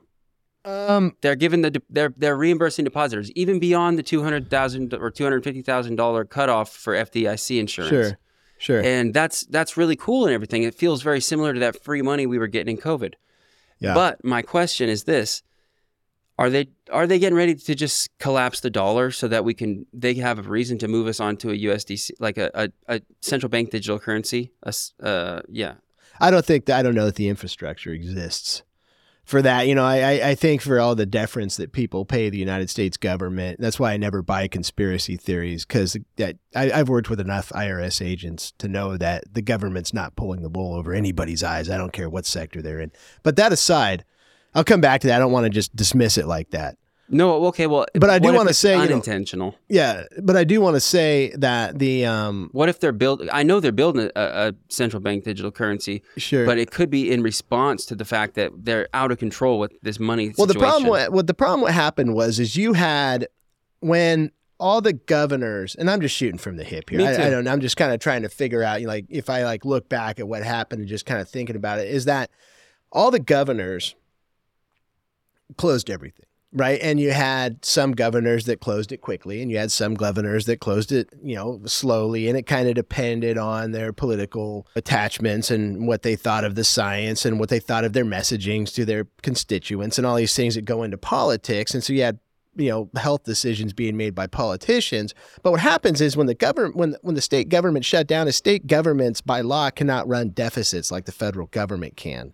So the gov- the states can't just give out money it has to come from the federal government because the states can't run deficits by law, constitutionally, or something like that. But what happens is, and you hit the nail on the head, we're talking about earlier, is when you pump money into an economic system, you get runaway inflation. You know, like you were talking about the wheelbarrows full of money and all this kind of stuff to buy. You get runaway inflation and you get it skyrocketing. But I don't know. So much money is, I would say, just numbers moving between accounts already that I would say, I mean, it seems like we're most the way to digital currency now. As it is, I mean, other than like mom and pop that they cash, because the government doesn't want you using cash because they can't track it, exactly. you know. And so, like Venmo and all this kind of stuff with these apps and stuff is they can't track it. So, yeah, I would. So, coming back to that, I don't think that maybe the infrastructure is in there now. And I think they're going to get a lot of pushback from the states, especially if they try to do that, and you know, from from uh, certain you know, kind of more conservative elements, I think, are going to say, well, you know, it's just the government intruding and they're trying to watch every single transaction that we're doing. And and just because you're not paranoid doesn't mean they're not watching you. Well, there's you know? there's exactly that. it's because that's they need the data to be able to use the technology. right. That's that's the trade-off. It's not it's not inherently evil. No. It's uh, or even conspiratorial. It's just the truth because the data is the the juice. You Yeah. know, that's what they need It's to be able to do the things. Engineers, my dad always had this point. Uh, you ever met my dad, Bill? I don't, I don't know. Uh, Bill Svendsen. They own the uh, the Performing Arts Center in Long Beach. Oh, There, they have concerts and stuff in. cool. Um, The little always- place down towards the s- north end of town. yeah, it's like a couple blocks past Chen's on the right there. Yeah, yeah, yeah. Um, uh, you know, he always said that uh, you know engineers come up with ways to address problems that make sense to them. They don't necessarily think about the how it looks to a consumer concerned about privacy. You know, concerned about is the government watching every move I make, every dime I. The, the engineers are more concerned about let's find a real elegant solution to this problem, and like one of them is you know, let, okay, well, let's if we want to know what what it is you you want to buy at home, let's just have your smart speaker listen to you, because then we'll know exactly what you want to buy. you It's know. common sense. It's common sense. You know, they don't think about this entire other, you know, the right to quiet enjoyment and peaceful existence and liberty and all these kind of things. well, that's not their job. Yeah. No, no, their job's to figure out how to make sure that the, the currency rolls out well. So, to, so to back to your point, I don't know that injecting money into the economy, whether you're injecting numbers into a bank account or sending out wads of cash, you're still putting inflationary pressures on the market, and that's why the Fed's raising interest rates because they're trying to put the they're trying to drive up they drive up prices to put the brakes on inflation. They drive up borrowing because it starts at the top, you know, with all this Yeah. this kind of thing. I, I want to go back for a second to uh, what you just said about we were talking about how it's not their job. Whose job is it? Because that's I think a, a question I have about a certain artificial intelligence boom right now. That Yeah. it's the same with these engineers. They're designing this product and they're just doing their job, and it's exciting and fun, and, and they're doing something that has so much potential for good that it's Yeah. it's obvious. It's gonna happen. It's it's almost uh, inevitable at this point because there's so much momentum. But who is responsible for being for being the one to put on the brakes on that kind of thing? Yeah, probably, you know, probably we are. Probably, you know, the, the society at large, you know, the people who elects, you know, the government by the people, for the people, of the people, all that. Say, hey, look, you know, what's going on here is is spookier. Let's slow it down. Let's put the brakes on. Let's look at these research institutions. Because the other thing is, is that we also, I think, have to be careful that we don't take the plot of a science fiction movie and say that that's what's going to happen if AI suddenly becomes sentient and takes over the worldwide camera system and all these kind of things. I mean, I, I suppose it could. I mean, a lot of things could happen. Oh yeah, we'll don't don't worry. We're gonna build it to make sure it's easy. Yeah. Yeah. Everything's become the, the Internet of Things. Everything's becoming more integrated. Yeah. It's gonna, but that's the thing is like the technology really will get there, and people are gonna all accept that at some point. The technology will get there to where there will be a like all-knowing, intelligent AI. Unless, I mean, unless there's some kind of a major catastrophe, Yeah. that the technology will get there. But who designs it, who maintains it, who runs it is is going to be what really matters. And so power is becoming more and more condensed with Yeah. technology and with wealth and with everything. yeah. Uh, And I don't, information. and I don't know how you, I, I don't know how you, excuse me, I don't know how you combat something like that. As a single person, you know. fucking can't. No, no. Not I think, at all. you know, and that's why I kind of go back to, you know, you can, you know, for for me, I can try to make good beer and I can play with my grandkids and Yeah. I can, you know, try to, you know, you try to pay attention and, and where you can, you try to make things better. But, you know, like people who are deciding, you know, are we going to move nuclear weapons to Belarus or, you know, is, is, is China going to side with, with Russia? You know, are we going to, are we going to go, you know, it, it these giant geopolitical things you just i mean at the end of the day i guess all you have is hope that cool heads prevail and you know people people you know we we have someone like during the cuban missile crisis who everybody can back down a little bit and but Did you hear that we found out the CIA did do it? did what Kennedy. no They did. Where'd you hear that? I read it in a document. In the document. Yeah, the War is it the Warren Commission? Warren Commission report? Uh that I'm mm, I'm a little bit intoxicated. I, it's hard for me to remember the Yeah. details, but yeah, there was uh, some declassified documents recently, and at the very least, it was members of the CIA, employees, and those who you know handled CIA operations. Yeah. Maybe they were working on their own time. Who knows? Huh. But um, yeah. Interesting. So you you say so they're saying that Oswald was a patsy. I don't know. I haven't actually. I didn't see anything about Oswald mentioned, Yeah. but it was just some dude who was a CIA agent who uh, it described procuring the weapons and Yeah, I you know that that was one of those things that um yeah, who knows? I mean, it could. I mean, it's not. I, I certainly not beyond the realm of. I, I haven't seen the documents. I mean, I'm Yeah, sure it's not beyond the the, realm of, of ideas, you know, and all this kind of stuff. I mean, no, I wouldn't trust. I don't. I, I'm. I love conspiracy theories because I think that they're. It's like mental exercise. sure, Because, I mean, reading scientific papers is great, but it takes so much time right, and it's so fucking boring. right, and you have to really it takes so much mental energy i remember doing these things in college that we had called paper shreds where you have to take a peer-reviewed literature article and just go through it and circle all the things that are good you know cross out the things that are bad and like basically review the paper as if you're a peer sure. and as an undergrad it was just so exhausting Yeah, I can imagine. I, that's not what I'm doing when I'm looking at a conspiracy theory. Yeah. But to some extent, it's like a, a, a modified version of that that's for fun and hobbies. I'm going through it and looking at it with a critical eye, but Yeah. also with an open mind at the same time.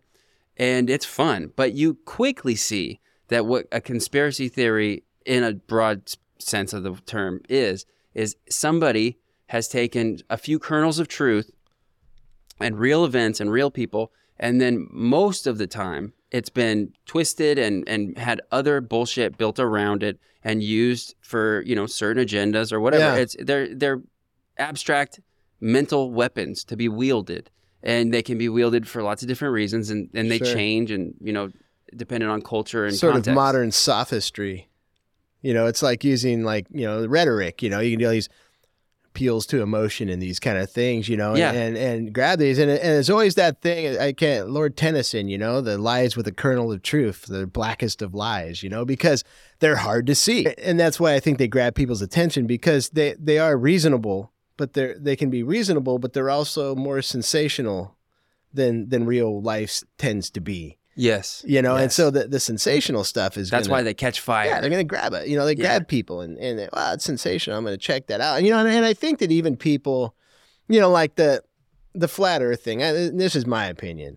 I don't think anybody actually believes that. I think there's just people and like the bird drone things. I just think that there's people who like tweaking people. oh, well, also I do. I know there are people that believe it because I the know flat how, Earth or the drones, all of it. all of it. the way psychology works, like if you're not directly confronted with the uh, counterexample or Right. with the need to to have to lean onto the whatever your belief is, Sure. like where it really matters. Like let's say you believe you can fly, well, uh, the bottom thirty stories are on fire, so let's see you do it. Sure. Sure. Um, it's Well, I imagine people can convince themselves of it. They can They say, "Well, I, I can it's- convince myself of it, and I'm going to ignore all this data. You know, I, I I'm going to ignore my own eyes when I walk out and look at the sky." Well, because there's stuff in these things that are built in, baked in, Sure. that that trick you and and and go around. Like uh, I hate to say it, but certain ideal ideological philosophy, uh, any kind of group where they have dogmatic thinking, Sure. they use these tricks where they like, for example, if you're in a religion, one of the things is usually like if you question it, you're going to hell, Yeah. and that's a fucking trick. Yeah. Absolutely. No, And that's there's that. lots of different kinds. Yeah, that's uh, what is that? The appeal to authority, I Yeah. believe, is what it is. And it's a fallacious argument, and it's and it, fallacious arguments are always pe- made by people who have run out of facts, you know, Mhm. and run out of true true things to say about their argument. Or never had any to begin with. or never had any to begin with. You know, it, it's always look at like what what is their motivation for doing it, or what is their motivation for saying it. And you know, like a flat earther, I can't think of any really solid motivation other than just tweaking around with people. But okay, I, I can. I can tell you. uh, And but uh, I, I will come back to it because I want to hear what you have to say though. uh, but but uh, I lost my train. Sorry, Sorry, I didn't mean to I, no, no. I lose. I, I lose the thread often. I've put a lot of thought into this. yeah, Though. no. So go again. Go again. there there was a long time where I never even s- no flat Earth shit came up in my Yeah. feed. I never saw any Yeah. flat Earth. I didn't believe that flat Earthers even existed Yeah, because it's ludicrous sure. in my mind state at that time. Like I'm talking probably up until two years ago. Then uh, Eddie Bravo went on Joe Rogan. Uh-huh. I'm a Joe Rogan listener. Yeah, The my, algorithms. My brewer and our, our brewers, Titus and Casey, they have Joe Rogan on all the time. okay, so you know who Eddie Bravo is? I, I don't know Eddie Bravo. oh, he okay. So I don't listen. I, I have my office and I have music. on. Okay, well, he's the guy. He he runs 10th Planet Jiu Jitsu, and I think he's got it's like a, a franchise. I don't know. Gotcha. He's a jiu jitsu guy, so he's not a. I mean, he's not an astrologist or Sure, astronomer or whatever the one who's actually a scientist is, and uh, he's a jiu jitsu guy, but he's a flat earther, and he Yeah. talks a lot about it passionately. yeah. And uh, so th- suddenly the algorithm starts showing me flat earther videos. And Yeah. I'm like, oh my gosh. And I watch them and it, they fascinate me because I, like you said, I don't believe that people believe this. And then, so the more, and then I started listening to conspiracy podcasts. Yeah. Uh, one in particular, uh, Tinfoil Hat with Sam Tripoli. Shout out Sam Tripoli. Yeah, Great Sam. podcast.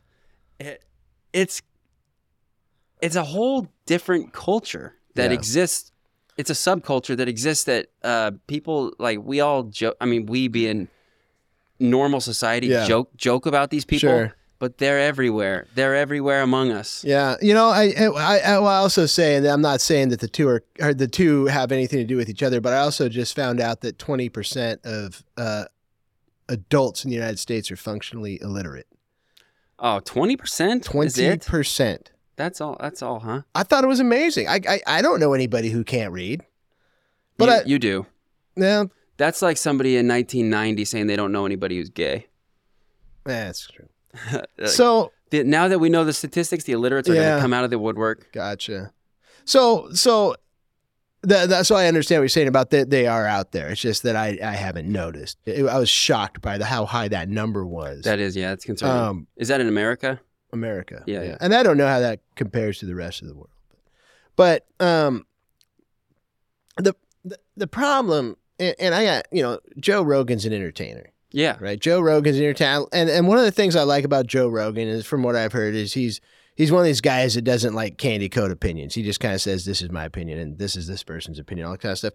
The only the only fault that I find with that presentation is that it puts all opinions on the same footing.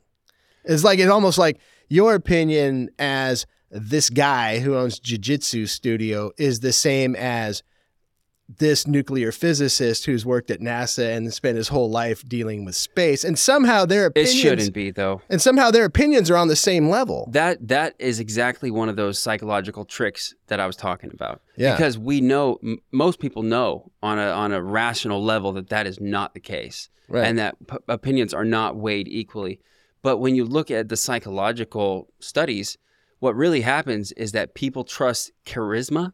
Oh yeah, Uh, yeah. People trust charisma way more Right. than they trust expertise. and that's that postmodernism. That that's that's kind of that's just and it's just like the Renaissance. It's just like romanticism taken over from the Enlightenment. I think it's just it's another phase of human understanding and development. Is now we've reached now we've reached this sort of rebellious kind of stage where like we know enough and we have enough access to information that we don't need any more damn authorities telling us what to believe and when to believe it. We can do this research ourselves and look at it and form our own opinions. And we've got this sort of petulant 13 year old attitude. It's new.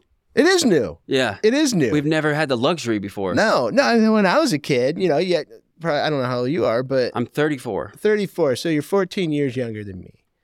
But I, and I probably you too, I- had to go to the library. If you didn't know something, I still know my library card number. Yeah, I mean, you had to go to the library and check out an encyclopedia and look it up, or maybe you had like you know at least some kind of little set at home you could look it up with, or go to the school library, or Did you have a good set at home? you get the Pretty good.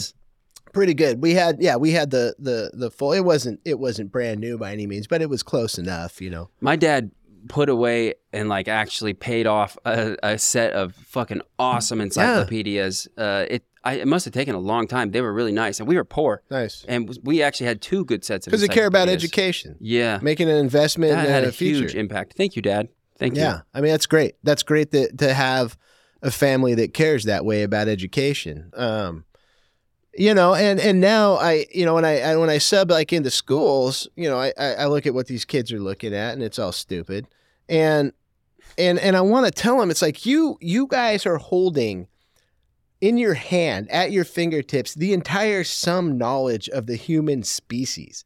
You can look up anything you want and you're putting cat ears on yourself. Well, that's because you're watching. They can't look up boobs. Yeah, yeah. Ah, they don't, they don't care. They'll look at anything. As far as I can tell, it's open season. But You're right though. It there there's so much there, but it's it's almost like um, what did they call that? Choice paralysis. yeah, it's too much. it's too much. Yeah, it's too much. You know, our, our ability to communicate and our ability to look at stuff has kind of outstripped our evolved ability to do it well. You think we'll adapt? Uh, yeah. I mean, humans are, you know, the human species, I mean, that's what characterizes us is how adaptable we are. I mean, you look at, there's no other species that is spread to every single environment that you can live in. And so, I mean, like, you know, you look at us as just a very, because it's what we are, is we're just a, a, a, you know, fairly sophisticated primate. You know, we're a very sophisticated primate and we have this, this ability to think abstractly, this consciousness that allows us to like identify second level desires and act on them or don't act on them.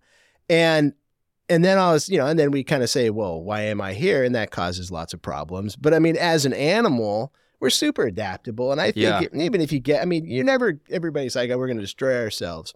I mean, probably not. We're too adaptable for that. I mean, I'm not saying that we're not going to get our hair mussed. You know, I'm not saying that, yeah, you and I may not make it, but I mean, certainly the species will. I, I think for now, I, I think that the fact that we exist at all, any of us, is it's so such a small chance that we were going to ever exist. Yeah. Like existence, matter, material existence existing at all, it's such a small chance that it could end at any moment, and we would st- it'd still be amazing. Absolutely. So like we're just fucking lucky. Yeah, you know, and that and that's the, and that's the thing I think is it's just you have to you know you have to realize that you, you uh, everybody j- just to be in a position to I mean look at a you know look at a a you know a cow right? A cow's a living thing. A cow is an organism that was, Delicious. you know delicious living thing. But they they live roughly the same kind of life that we do. They're born in this world. They try to eat, they try to reproduce and pass along their genes, and then they die. I mean, and that's that's what we do and what we do as animals. It's just that we've been sort of burdened with this capacity to realize that we're that we exist. And once we realize that we exist, then we have a lot of questions, you know. And when we realize like, oh shit, we can change this environment Yeah. that we're in, and we can make it do stuff, Yeah. and that that. But now we're realizing there's side effects. And- lots of them. and that's and that's part of that that's part of that um that growth process and then you know you get dragged kicking and screaming into well if if you want to keep living this lifestyle we're going to have to make this change and this change and people don't want to do it and it's change and it's hard and the Yeah. beat goes on Change, yeah. I I used to think that it was annoying when people resisted change, and um, you know, as a, I would say, like as a teenager, not really thinking about how I I'm not very good at change at all, uh, Yeah. and except in short bursts. Like I almost have to like charge myself up for change, like think about it for a couple of years, and then I can do a big change. but you want to tell us about that a little bit? You're deciding to switch from being a CPA to Oh, yeah. uh, a brewer. Yeah, yeah, that was. Uh, it's actually a longer conversation, but it's fine. We'll we'll we'll embark on it here. So, I came out of school in uh, 1998 uh, with a, a degree in accounting, and I worked in public accounting uh, at various firms until 2007. All right, so nine years. Uh, I graduated. I worked in public accounting. In 2007, my first wife was killed in a car accident. Oh man. And when you're an accountant, especially a young accountant, I was 32.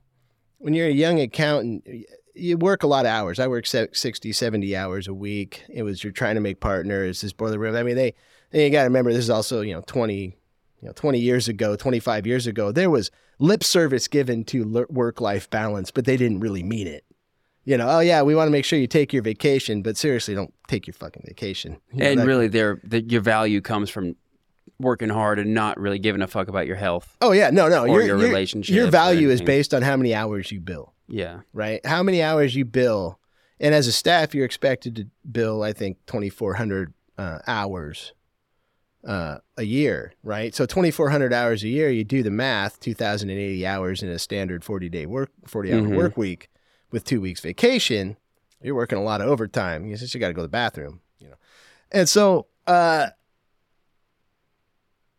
and when she died, I, I, I sort of uh, I decided you know after doing some soul searching that that working you know working to live or living just to work and you know this keeping up with the Joneses and you know the the gotta be at the bigger house and the faster you know all the all this all the trappings I guess that you have to get.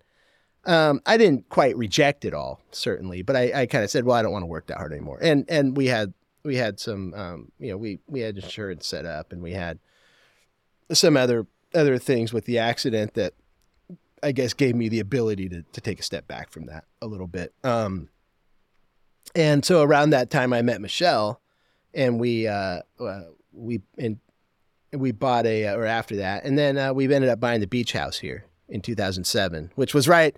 We bought it for 199,000 in Seaview in 2007, and uh, in 2008, a year later, it was worth 110. So that's that 2008 Oh, the crash. The crash. right? Yep. Yep. The one we were just Yeah. talking about. Yeah, our our John our generations got well and truly screwed by that. Uh, set us back ten, set us back a decade on wealth, uh, and the repercussions are going to go on. Yeah. Um, the boomers are still getting richer, and the Gen Xers and millennials are getting poorer. yeah, I, I'm, I've always been glad as a Gen X I get lumped in with the millennials because the boomers catch a lot of shit. My folks catch a lot of crap. I'm not Well- saying it'll come by naturally. There's some there's some good stuff. They, they did a lot of great stuff too, and Oh, yeah. everybody just gets the generation that they get. Sure. They don't have a choice. Sure. But So- yeah, they do get they get roasted a lot. So we bought the house, and I, I worked as a CFO, uh, financial officer at a trucking company in Vancouver for a couple years, uh, a few years, and then in 2010 we moved out here full time, and uh, I worked at an accounting firm in Astoria, and Michelle opened a cleaning company here on the beach and uh, in Long Beach, and uh, I don't know if you remember when, when the Lost Roo first opened, it was Mark and Helen that that built it and owned it. I do remember. Yeah, and uh, they Mark had this dream to always have his own beer on tap, and so in 2012 he bought some brewing equipment, and um, because I was a home brewer, I you know we got to know him. It's a small town, you know we'd go in Year all the time and watch football just because we didn't have cable. We were just visiting, you know that kind of thing. What year did the Roo open? Uh, it must have been like two. 2009, 2010 Okay. something like that. Because we opened, because we, yeah, because we started we started brewing beer for the Roo in 2012, and I think they'd been open a couple years, so it must have been 2010. Okay. Yeah. And um, so anyway, I we started making beer in the the building we're in now. It used to be called the Derriere Building. Oh, I remember the Dairy Yeah. Yeah, so we were up front there. Oh, by the way, I'm gonna put a shout out to Chico's. We had lunch there today. I love seeing that place open again, Chico's is back. and they did such a good job. Awesome. It that is makes me so, so happy. it's so nice inside. That place is such an institution. It's a it's Yeah. a part of me. Yeah, I, I- love Chico's I- pizza. I walked in there and like even only, you know, having I've, I've been coming here for, you know, 15, 16 years now. And I, I walked in it's like, "Oh, it's back." It's Does it have games and stuff? Yeah. They got the Ah, games. right They- I mean, they it, it, they did a great Candy job. Crane? That I don't know. I Oh, didn't, I, have to I check on that. I didn't look. We'll have to check on that. Um, so anyway, so we we moved here, and so in 2012 we started making beer, and I was still working as a uh, as an accountant. I was still doing that, and I was considering buying in with that firm, but I didn't really want to go back into public accounting. But it's it's I was always fairly good at it. It's just a huge workload. Is that the problem? Uh, It's not a real exciting job. I mean, I'm I'm not saying it's not a good job, but doing other people's taxes. Yeah, yeah. Oh, okay. So you're do, where you do taxes. So so it's a, like a heavy busy season and then a little Yeah. lighter the rest of the year. Yeah, Okay. yeah. Especially uh, you know the the firm I was at's a very good firm. They still still do our work. It's WWC Business Solutions, but it Sounds good. Yeah, it is. It's, but it's a you know I was coming out of a um I was coming out of a firm called Moss Adams, which was a very very large 17 office. You know, working on really really big, real complex clients, and kind of going back to small 1040s and small business returns. It wasn't professionally super satisfying. Okay. I, I would say it was. you weren't getting any kind of a fix. No, and I, I was having to drive across the bridge, and they were working on both sides of it. And then remember we had that culvert in Chinook for a year or oh, whatever Oh, yeah. it was, you know, by the bridge there, you know. Yeah. And so that was a drag, and I never liked the commute. I used to go to Vancouver to Portland, and it just wore me out. And and so uh, they asked me to get involved, and I ended up getting involved brewing the beer.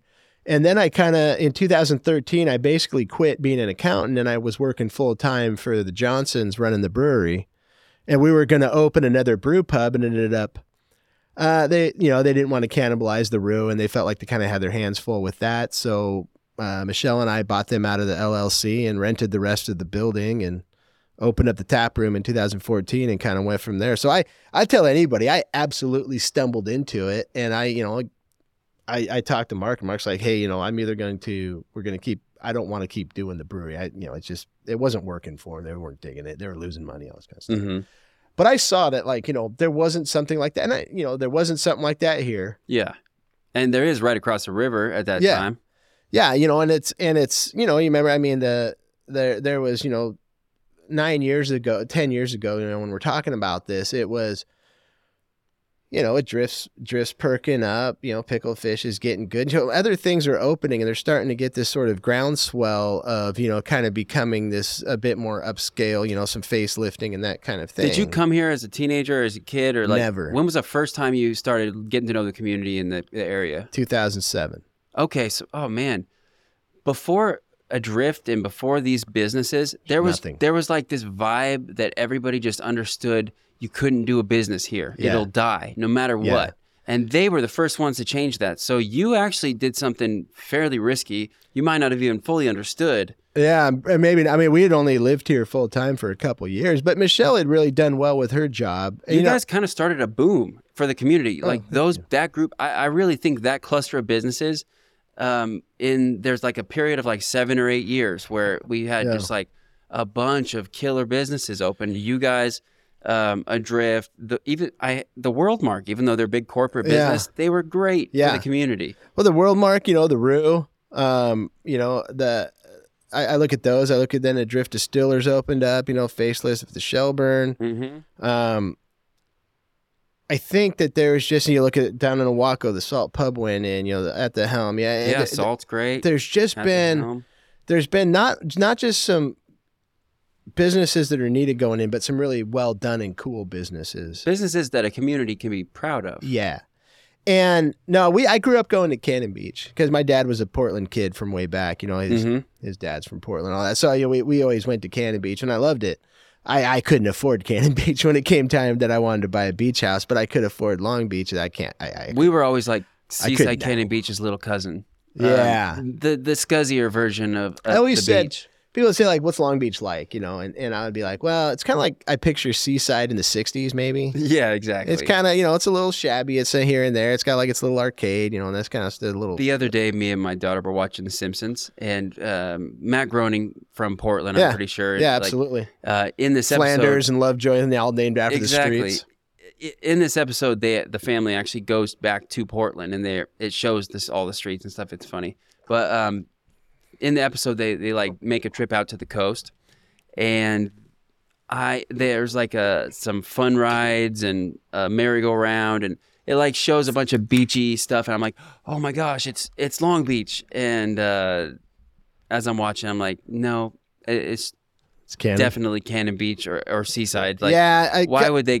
Why if he's in Portland, he's going out to the coast. He's Right. going to Seaside. Why would he make the trip to to, to Long Beach unless to get away from that stuff? But um, yeah, they're all great little So towns. I mean, I mean, we. So yeah, I, you guys definitely perked us up a little bit. Thank you, thank you. You know, and I, and and it's funny you say that because I never, you know, I, I I'm in the bubble. I, I go to work and I go home, you know, and that kind. Of, and I, and and this town's been amazing. The way they've supported us, the way they've embraced us, and you know, uh, everybody carries our beer, and I give huge props to to Fort George. They're our partners. They're our friends. Um, they they do such good work for us, uh, and really good beer too. they have great beer and they and they set a standard on the coast um and i remember when we were out when we brought, drove out here to look at houses so the reason we came out here is i had a before i met michelle i'd already booked this trip to um to london and france and so uh, we'd been dating for a while, and I went off to London, and so Michelle brought her daughters out here just on a day trip, and she was like, "Oh, you love this place? You got to check it out."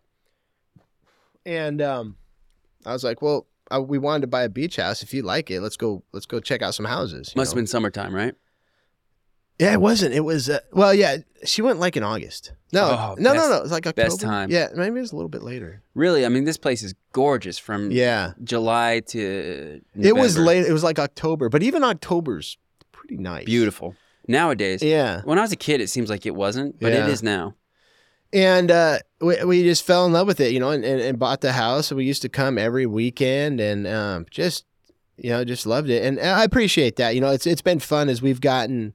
As we've been here for a while now, we have, you know, kids that have been coming in since they were 14, 15 saying, I want to have my first beer here, you know, and that kind of thing. So it's fun to become not just part of the community, but part of people's vacation stories. Speaking of that, I remember thinking when you guys opened that I had never seen a business that was specifically like yours. So how did that come about? You don't serve, you don't cook food there, which is at first it sounds crazy. Then you think, Yeah. well, then you, that means you don't have to have an oven or refrigerators or a bunch Yeah. of bunch of giant stuff. Or So it was it was really it was really that it was taking what was going on in Portland and Vancouver because no one was really I, I'm trying to think it no, no one was really doing what we did out here. You had no, you had you know uh, Fort George, you had Wet Dog who were restaurants, you had Bill Taverns, they were restaurants. Um, you had the Great Parrot had tried. Uh, I- Failed. I, had never been to the Great Parrot. They had closed like the year before we started coming here. Uh, I only heard two people ever talk about it, and they're not cool people. Yeah, I, I, I haven't heard much good, unfortunately. But you know, I mean, I heard it- their beer was was good though from Yeah. those two people.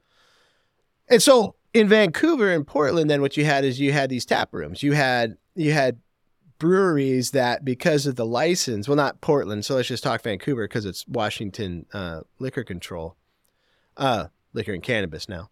Uh, Which is strange. well, it was great way because it was Washington State Liquor Control Board, and now it's Washington State Liquor and Cannabis Board, so they didn't have to change their acronym. I thought it was brilliant. Wait, what? So they went from Washington State Liquor Control Board to Washington State Liquor and Cannabis Board. Okay. So it's still WSLCB. okay. Brilliant for government. I thought it was pretty clever. Yeah, they're they're brilliant. Those Um, governments. So anyway, the uh, but in Vancouver where you have this population density and those kind of things, you had a lot of these places opening up where they did a tap room. And I had some friends that were doing it, a tap room. So you had a brewery that produces X amount of beer, and then you sell it in the tap room. I'm like, look, and I and I did the numbers. You know, that's and one of the things that when I when you look at brewers and you look at small business, it's people who go into business to do what they did, right? For me, it was like I looked at the numbers and I looked at what we were selling at Johnson's place, you know, through the Roo. And I was telling Michelle, I was like, look, from what I'm kind of putting together here, this is how much beer we need to sell to basically kind of make up for and we had a we had a house, we had a rental house and but this was a second career for me. So it's not like I, I don't want the best way to say it, I wasn't 25 and I was, you know, I wasn't that I was uh, you know, I was 39. So it's not like I was ready to retire. You know, I needed to work, but it's like I think that we can, especially in this area where nothing else like this exists. Mm-hmm. I think we can get it. And I had everybody, come, oh, you know, eight taps and no food, and I was like, well, I'm going to give away peanuts. Like, yeah, that won't do it. And Yeah, exactly. But I remember that's why I love Chico's coming back. So many pizzas. Oh, yeah, that's gonna be great. And then the kids can go over there. Chico's has sucked for a, a good It's been a while. While. Yeah, a it's it's this well, is you gonna know, be such a cool after Kevin got sick, you know, he just sort of checked out. Oh, it was long before that. When Yeah, they stopped letting you have free water, uh, yeah, oh, the new place they let you have water again. I, I, I don't know. Oh, come on, they better. No. I know they do. They do. I did They see get the water they jug. do get Yeah. water. Because well, that's because you know, uh, Glenn, Yeah, lots of shit. his whole thing was he wanted it to be like it was. Uh-huh. like it was after you know the the the kids and the games and you know he wants to big ba- bring back this sense of community this sense Chico's of was the fucking spot. yeah yeah and I and I can imagine because it's huge Yeah, everybody would go there after every high school varsity game. yeah The, the whole cool crowd would pile in their cars and go to Chico's, and then it'd just be like I was everybody cool. there. Well, you didn't go to school here. no it's that I will say the difference between here and like my school everybody here seems pretty cool with each other Well, I don't know about that, but They seem nice. I mean, they, they, they seem like they support. They they don't bully each other. I mean, but there's been a big anti-bullying campaign, but it seems That's to have true. worked. They all seem pretty cool with each other now. The kids seem like they're different than when I was young. a lot nicer. a We lot bullied. kinder. We bullied a bit, Oh, but yeah, we tried not to. But uh, I don't know. I don't think we. Nobody tried not bullying in my high school. Yeah. Well, bullying was pretty cool back then. I ended up at a Hicks school in Hazel Dell, Washington. Oh, that sounds hickish. Damn. but I graduated with 350, That's pretty big so it's a big school for you know for the for, the- a Hick school. Yeah, for a hick school, you know. But it was uh I mean, there's bigger, but no, no. I mean, they're they're you know, my class big, was especially 51. Now there's a lot bigger. Yeah, I went to I went to college with a guy graduated 18. yeah. Can you imagine? But you know, so it was. uh uh Yeah, I remember we got off on that. But anyway, I I've been I have loved being in uh, this town. There's parts of it that are different. I grew up in Portland and I lived in Vancouver, and so moving to a very small town, there was definitely some stuff to get used to. Can't get sandwiches in the middle of the night. That that it was it was more of um I tend to keep my you know I I I- I'm not a super outgoing you know I I, I say hi to people you know I'm I'm kind of a glad hander you know hey how's it going thanks for coming in those kind of things but You're saying it's not sandwich related. It. it's not sandwich related it's more like you know yeah I would get texts it's like hey I saw your car at the auto shop what's up Uh-huh. just getting an oil change nothing's up Like, what, what's up? You meeting for a drug deal? yeah I was like it's like everybody could see everything that you're doing and where you're at and all this kind of stuff and it was like That kind of thing shapes you as a person. Uh, I can imagine it's got to make. I mean, I, yeah, it's either going to make you real private or super open. Yeah. You. That, that's so funny that you say that. I feel like that is the choice that we all have. Yeah, You can either you can either be a complete hermit and just reject all of the stuff that can track you. Don't use the smartphone, nothing with Yeah. chips because or you can, you know, embrace it all and take full advantage of it because otherwise anywhere in between those two things, even though we just started this podcast by saying that nothing's black and white, yeah, that kind of you have to pick one or the other because anywhere in between you lose benefits of both. right, right. Yeah, no, it's really true. And yeah, and that's what I realized in this small town is it is it's you have to just be okay with, you know, people knowing what you're doing. Or get a vehicle that uh-huh. a lot of people have yeah, don't get any vanity plates, tint the windows, and then live your life and try to pretend people aren't watching you. yeah, yeah, exactly. But they are. But you know, it, it's interesting. You know, it's interesting. I appreciate you saying it. You know, the the nice things you said about what we, you know our business in this town. Cause You guys sponsor my race team. But when you're here, you know, when you're just kind of living your life and doing your thing, you know, and going to work and going home and all that, I mean, you know that you exist and you know that people sell your beer and they come and they have fun, but you have no, at least I ne- I don't have any concept of, Mhm. of, you know, worth or value to the community or anything. Oh that, well, it's it's noticeable. well, good. Speaking of which, actually, how'd you get involved with uh, the um, North Jetty Brew Crew? Uh, That's our Hood to Coast team. yeah, it was, uh, Sarah Taylor, Or was, I think oh, it was Sarah Taylor. It was either Sarah or uh, Sutherland, Tom. Tom. Tom. I think, I, but I, but I think it, I think it was Sarah or what's her sister that moved away? Heidi. Heidi. One of the two of them, or or maybe maybe even Chris Miller back in the day, used to come in. I don't know if he was ever on the run crew, but he was sort was that Heidi's boyfriend? boyfriend, yeah. But anyway, one of them did, and they just said, uh, uh, no, no, no, it was Dustin Mead. Oh, Dustin. It Yeah, was Dustin. Dustin's still on the team. Yeah, it was Dustin like Dustin because lot. he was our original banker at the Bank of Pacific. He's a founder, and yeah, That man is impressive. He doesn't. He's a great guy. He doesn't look at first glance like he'd be some kind of a supreme athlete, but he'll just get out and just run like a isn't motherfucker. that crazy? Yeah. So yeah, he said we. Ha- I think it was him. And he said we have this uh, running crew. Would you be interested? in And he said, well, basically, he said we're gonna. We all got shirts and we want to. We got a thing for it. So it was like they'd already done it. Do you want to sponsor? I was like, oh, yeah, sure. Can I like you know buy your gas or something? Or Yeah. so I'd, I'd like to. I'd like to be more involved if we can. I mean, I'd like to truly sponsor it. Oh, you're just Um, we're just repping. yeah. Cool. But I mean, if we can help out some way, I mean, if we can cover gas or we can do something for food, or I mean, just to just to Yeah. even kind of make it a little more fun for you guys, kind of thing. I think it, it seems like it could be spread around a little bit better. I th- we Yeah. all throw in a couple bucks for whoever the person is who plans the whole thing, but I think it, it ends up being expensive probably for them. We don't want to get into financials and everything. But Sure, sure. I'm always sending a chunk of money to somebody, but it's never big. Well, if you ever, it, like I said, we we I think it's fun that you guys do it. So if there's ever any way that we can help Sarah- you out, Sarah Taylor and and yeah, Sarah Taylor. yeah, cool, Uh, I think Sarah does everything in, for nothing in return. gotcha. Well, Just- we'll let we'll just let, saying. we'll let her know, and we'll. Sarah's awesome. I'd like to do something more for it.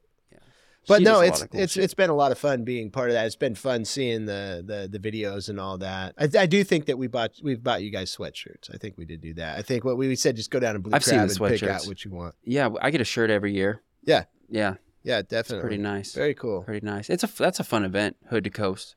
I've I uh the first uh, accounting firm I worked at back in '98, we had a Hood to Coast team, and uh, I tried to run, and I am I'm not a runner. Uh, you could probably jump on this team. I'm not an We'll get you a spot. I'm not an As a sponsor, you can get in there. I'm not an athlete, and it's None still- of us it- are no, on that it- team. Uh, no, actually, that's what that's where I'm wrong. We mostly are just like Yeah, old people who are still trying to run, but um, we go and get a few really fast young people Sure. and bring them in ringers. yeah. I I uh yeah. I need to get the soccer star out there. Soccer star. Yeah, the fly fishing shop in Ilwaco. Josh, Oh, is he a runner? I don't know. He was a professional soccer player, Wh- uh, What? so I'm guessing he can run. I have no idea. Uh, you know, right there. You know, uh, where uh, Jenna used to be, right there, uh, where the dentist was, same parking lot as Karnofsky.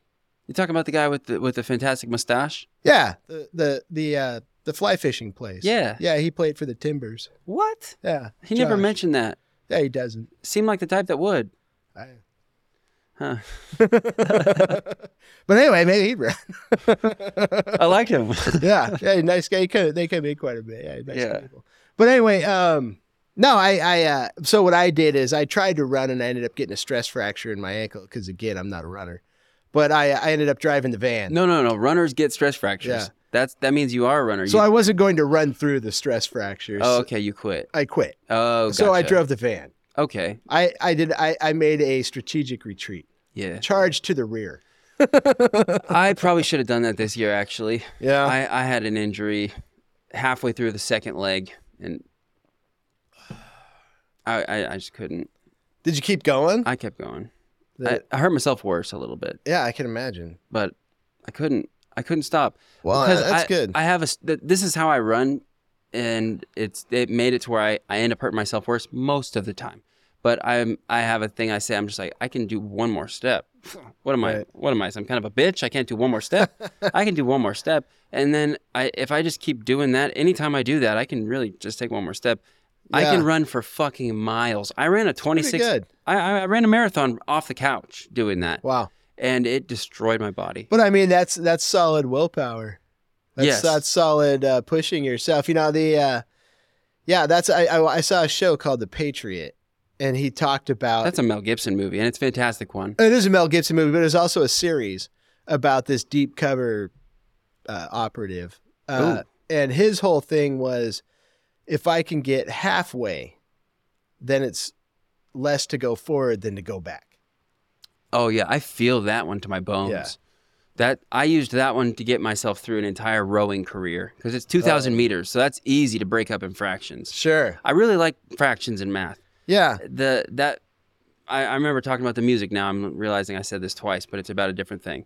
But um, I would break it up into exertion chunks, and you know, I could think about them as units. Like I can get through.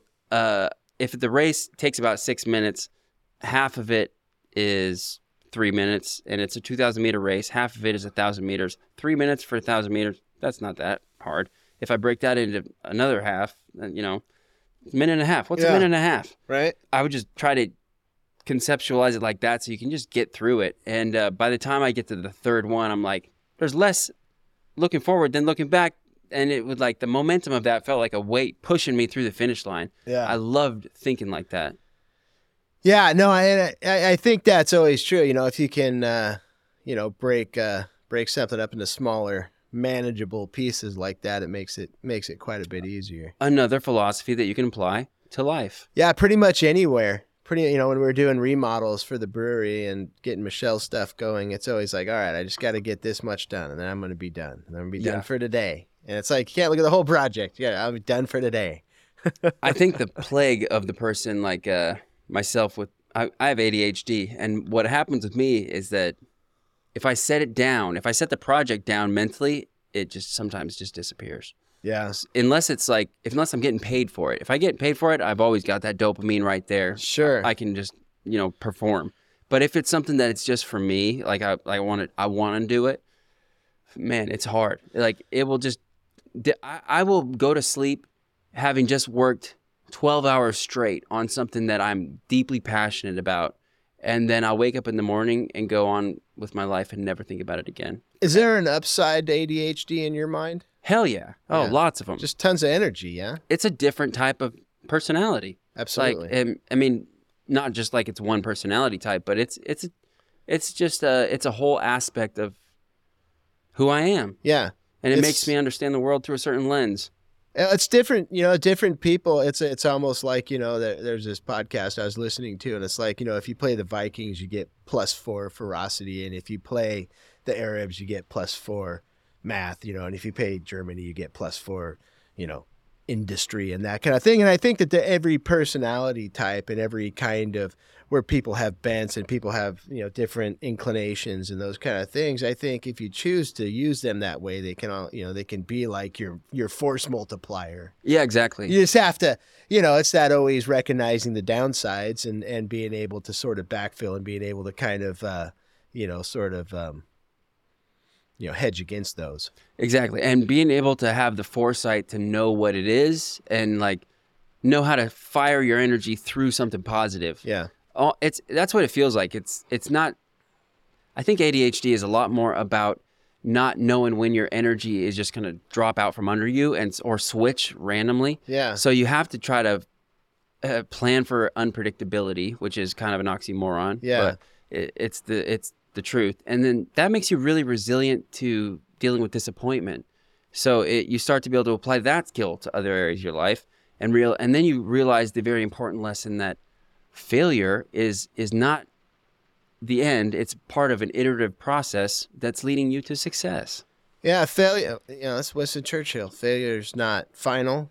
You know, success isn't last forever. You know, it's the courage to go on. You know, and it's to keep fighting. And that's one of the things I think you touched on Another earlier. fantastic quote. it's that idea that people, I think, are, and whether it's evolution, whether it's just sort of the way we are, people do best when they have a struggle. When people have a purpose and a meaning and a struggle, this idea of something that drives you forward. I mean, that's where people seem to be at their best. The perfect amount of struggle. Yeah. Yeah. Where you enough to drive you. your your aptitude and your abilities with the struggle that's not enough to shut you down so you keep on believing but you but you Yeah. you're not like you're still getting stronger Yeah. And and and people and people thrive on that and and it's why that that kind of when people say it's like, well, I wish I just had nothing but free time, it's utopia. It's like you go crazy.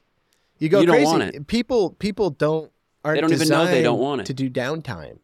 Yeah, it's this this this this striving and this trying to do the next thing. It's what drives us. But it's uh that's why it's important to strive for something that you care about because when you're striving for something that you don't give a fuck about you Right. just carry that vision of like oh someday when i don't have to do this i'm going to be happy and that's not the case Well, and you're doing it, and you're doing often, you know, just in the name of money. But that's what happens sometimes. Is me is money becomes this sort of well, I'm trying to make money, and money becomes an end. But money is never an end. Money is only a means. yeah Happiness is the end.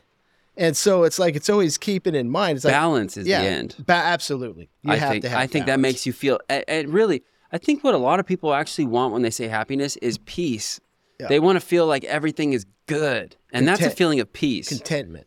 Contentment. Exactly. Yeah. And people use contentment and happiness as synonyms, but I think balanced and ha- and contentment is is Yeah. more. You you want like that spiritual, perfect equilibrium It's feeling. also it's a you know the the Greeks called it eudaimonic happiness. It's a flourishing life, and it's also an understanding is that happiness doesn't always mean that you're in a good mood.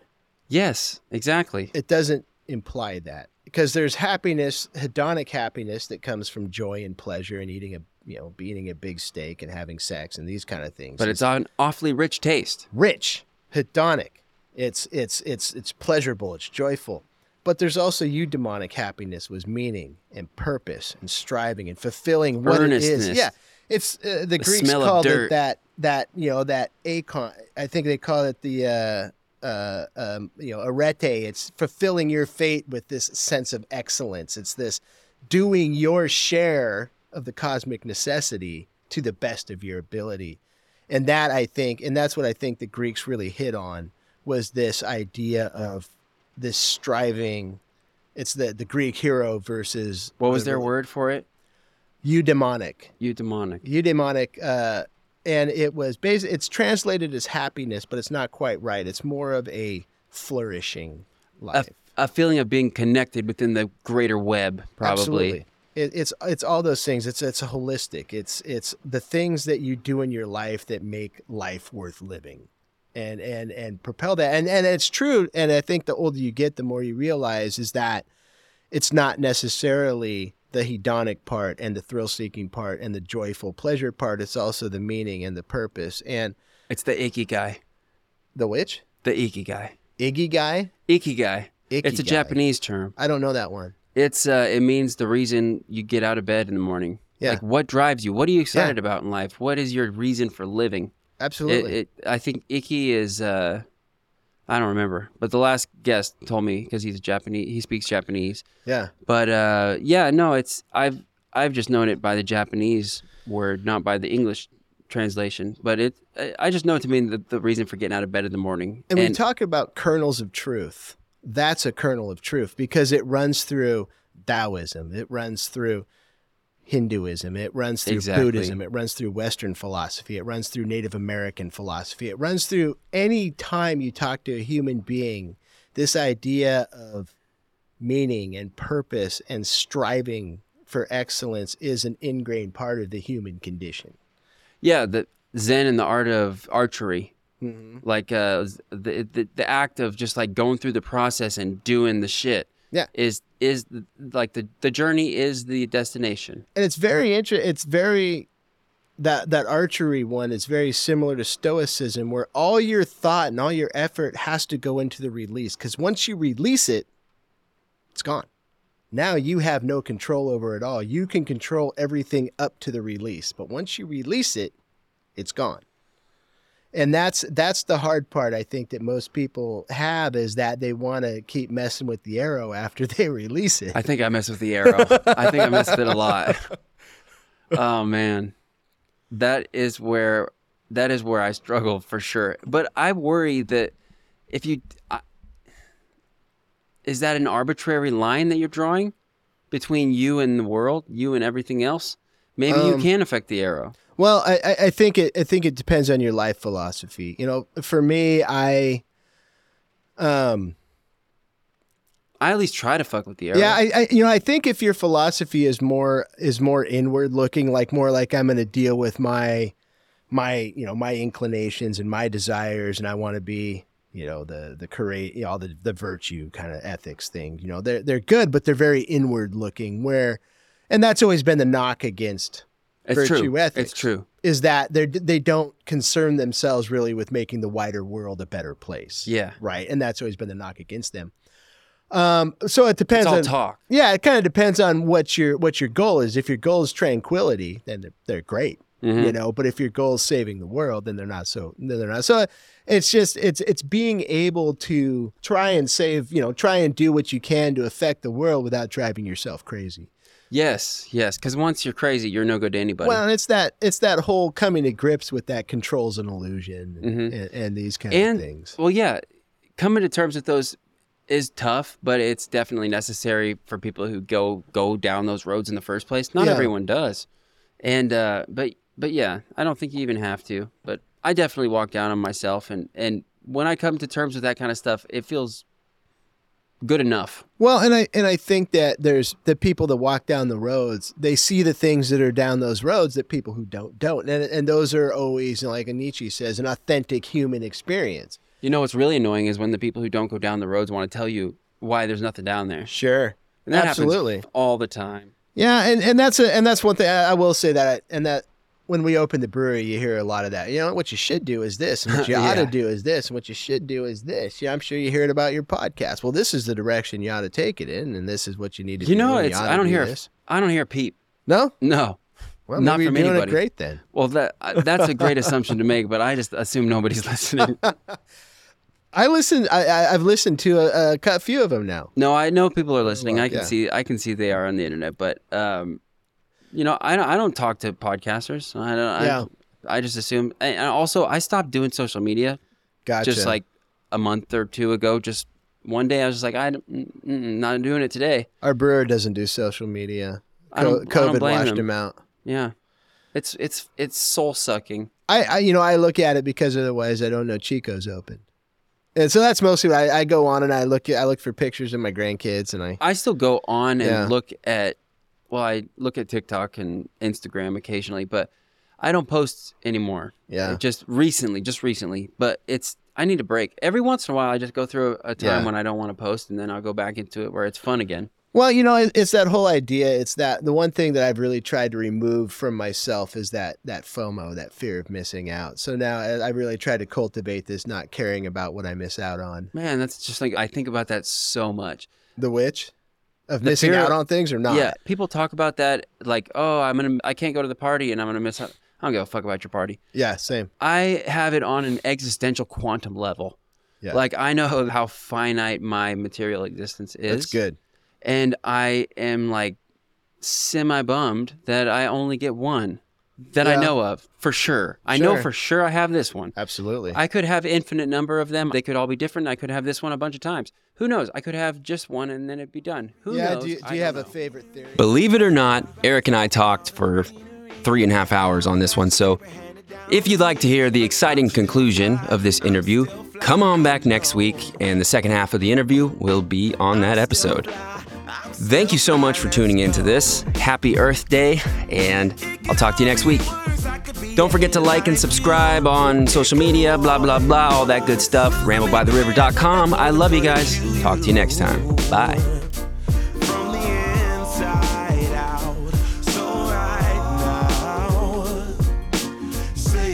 chest now, say it with your chest now.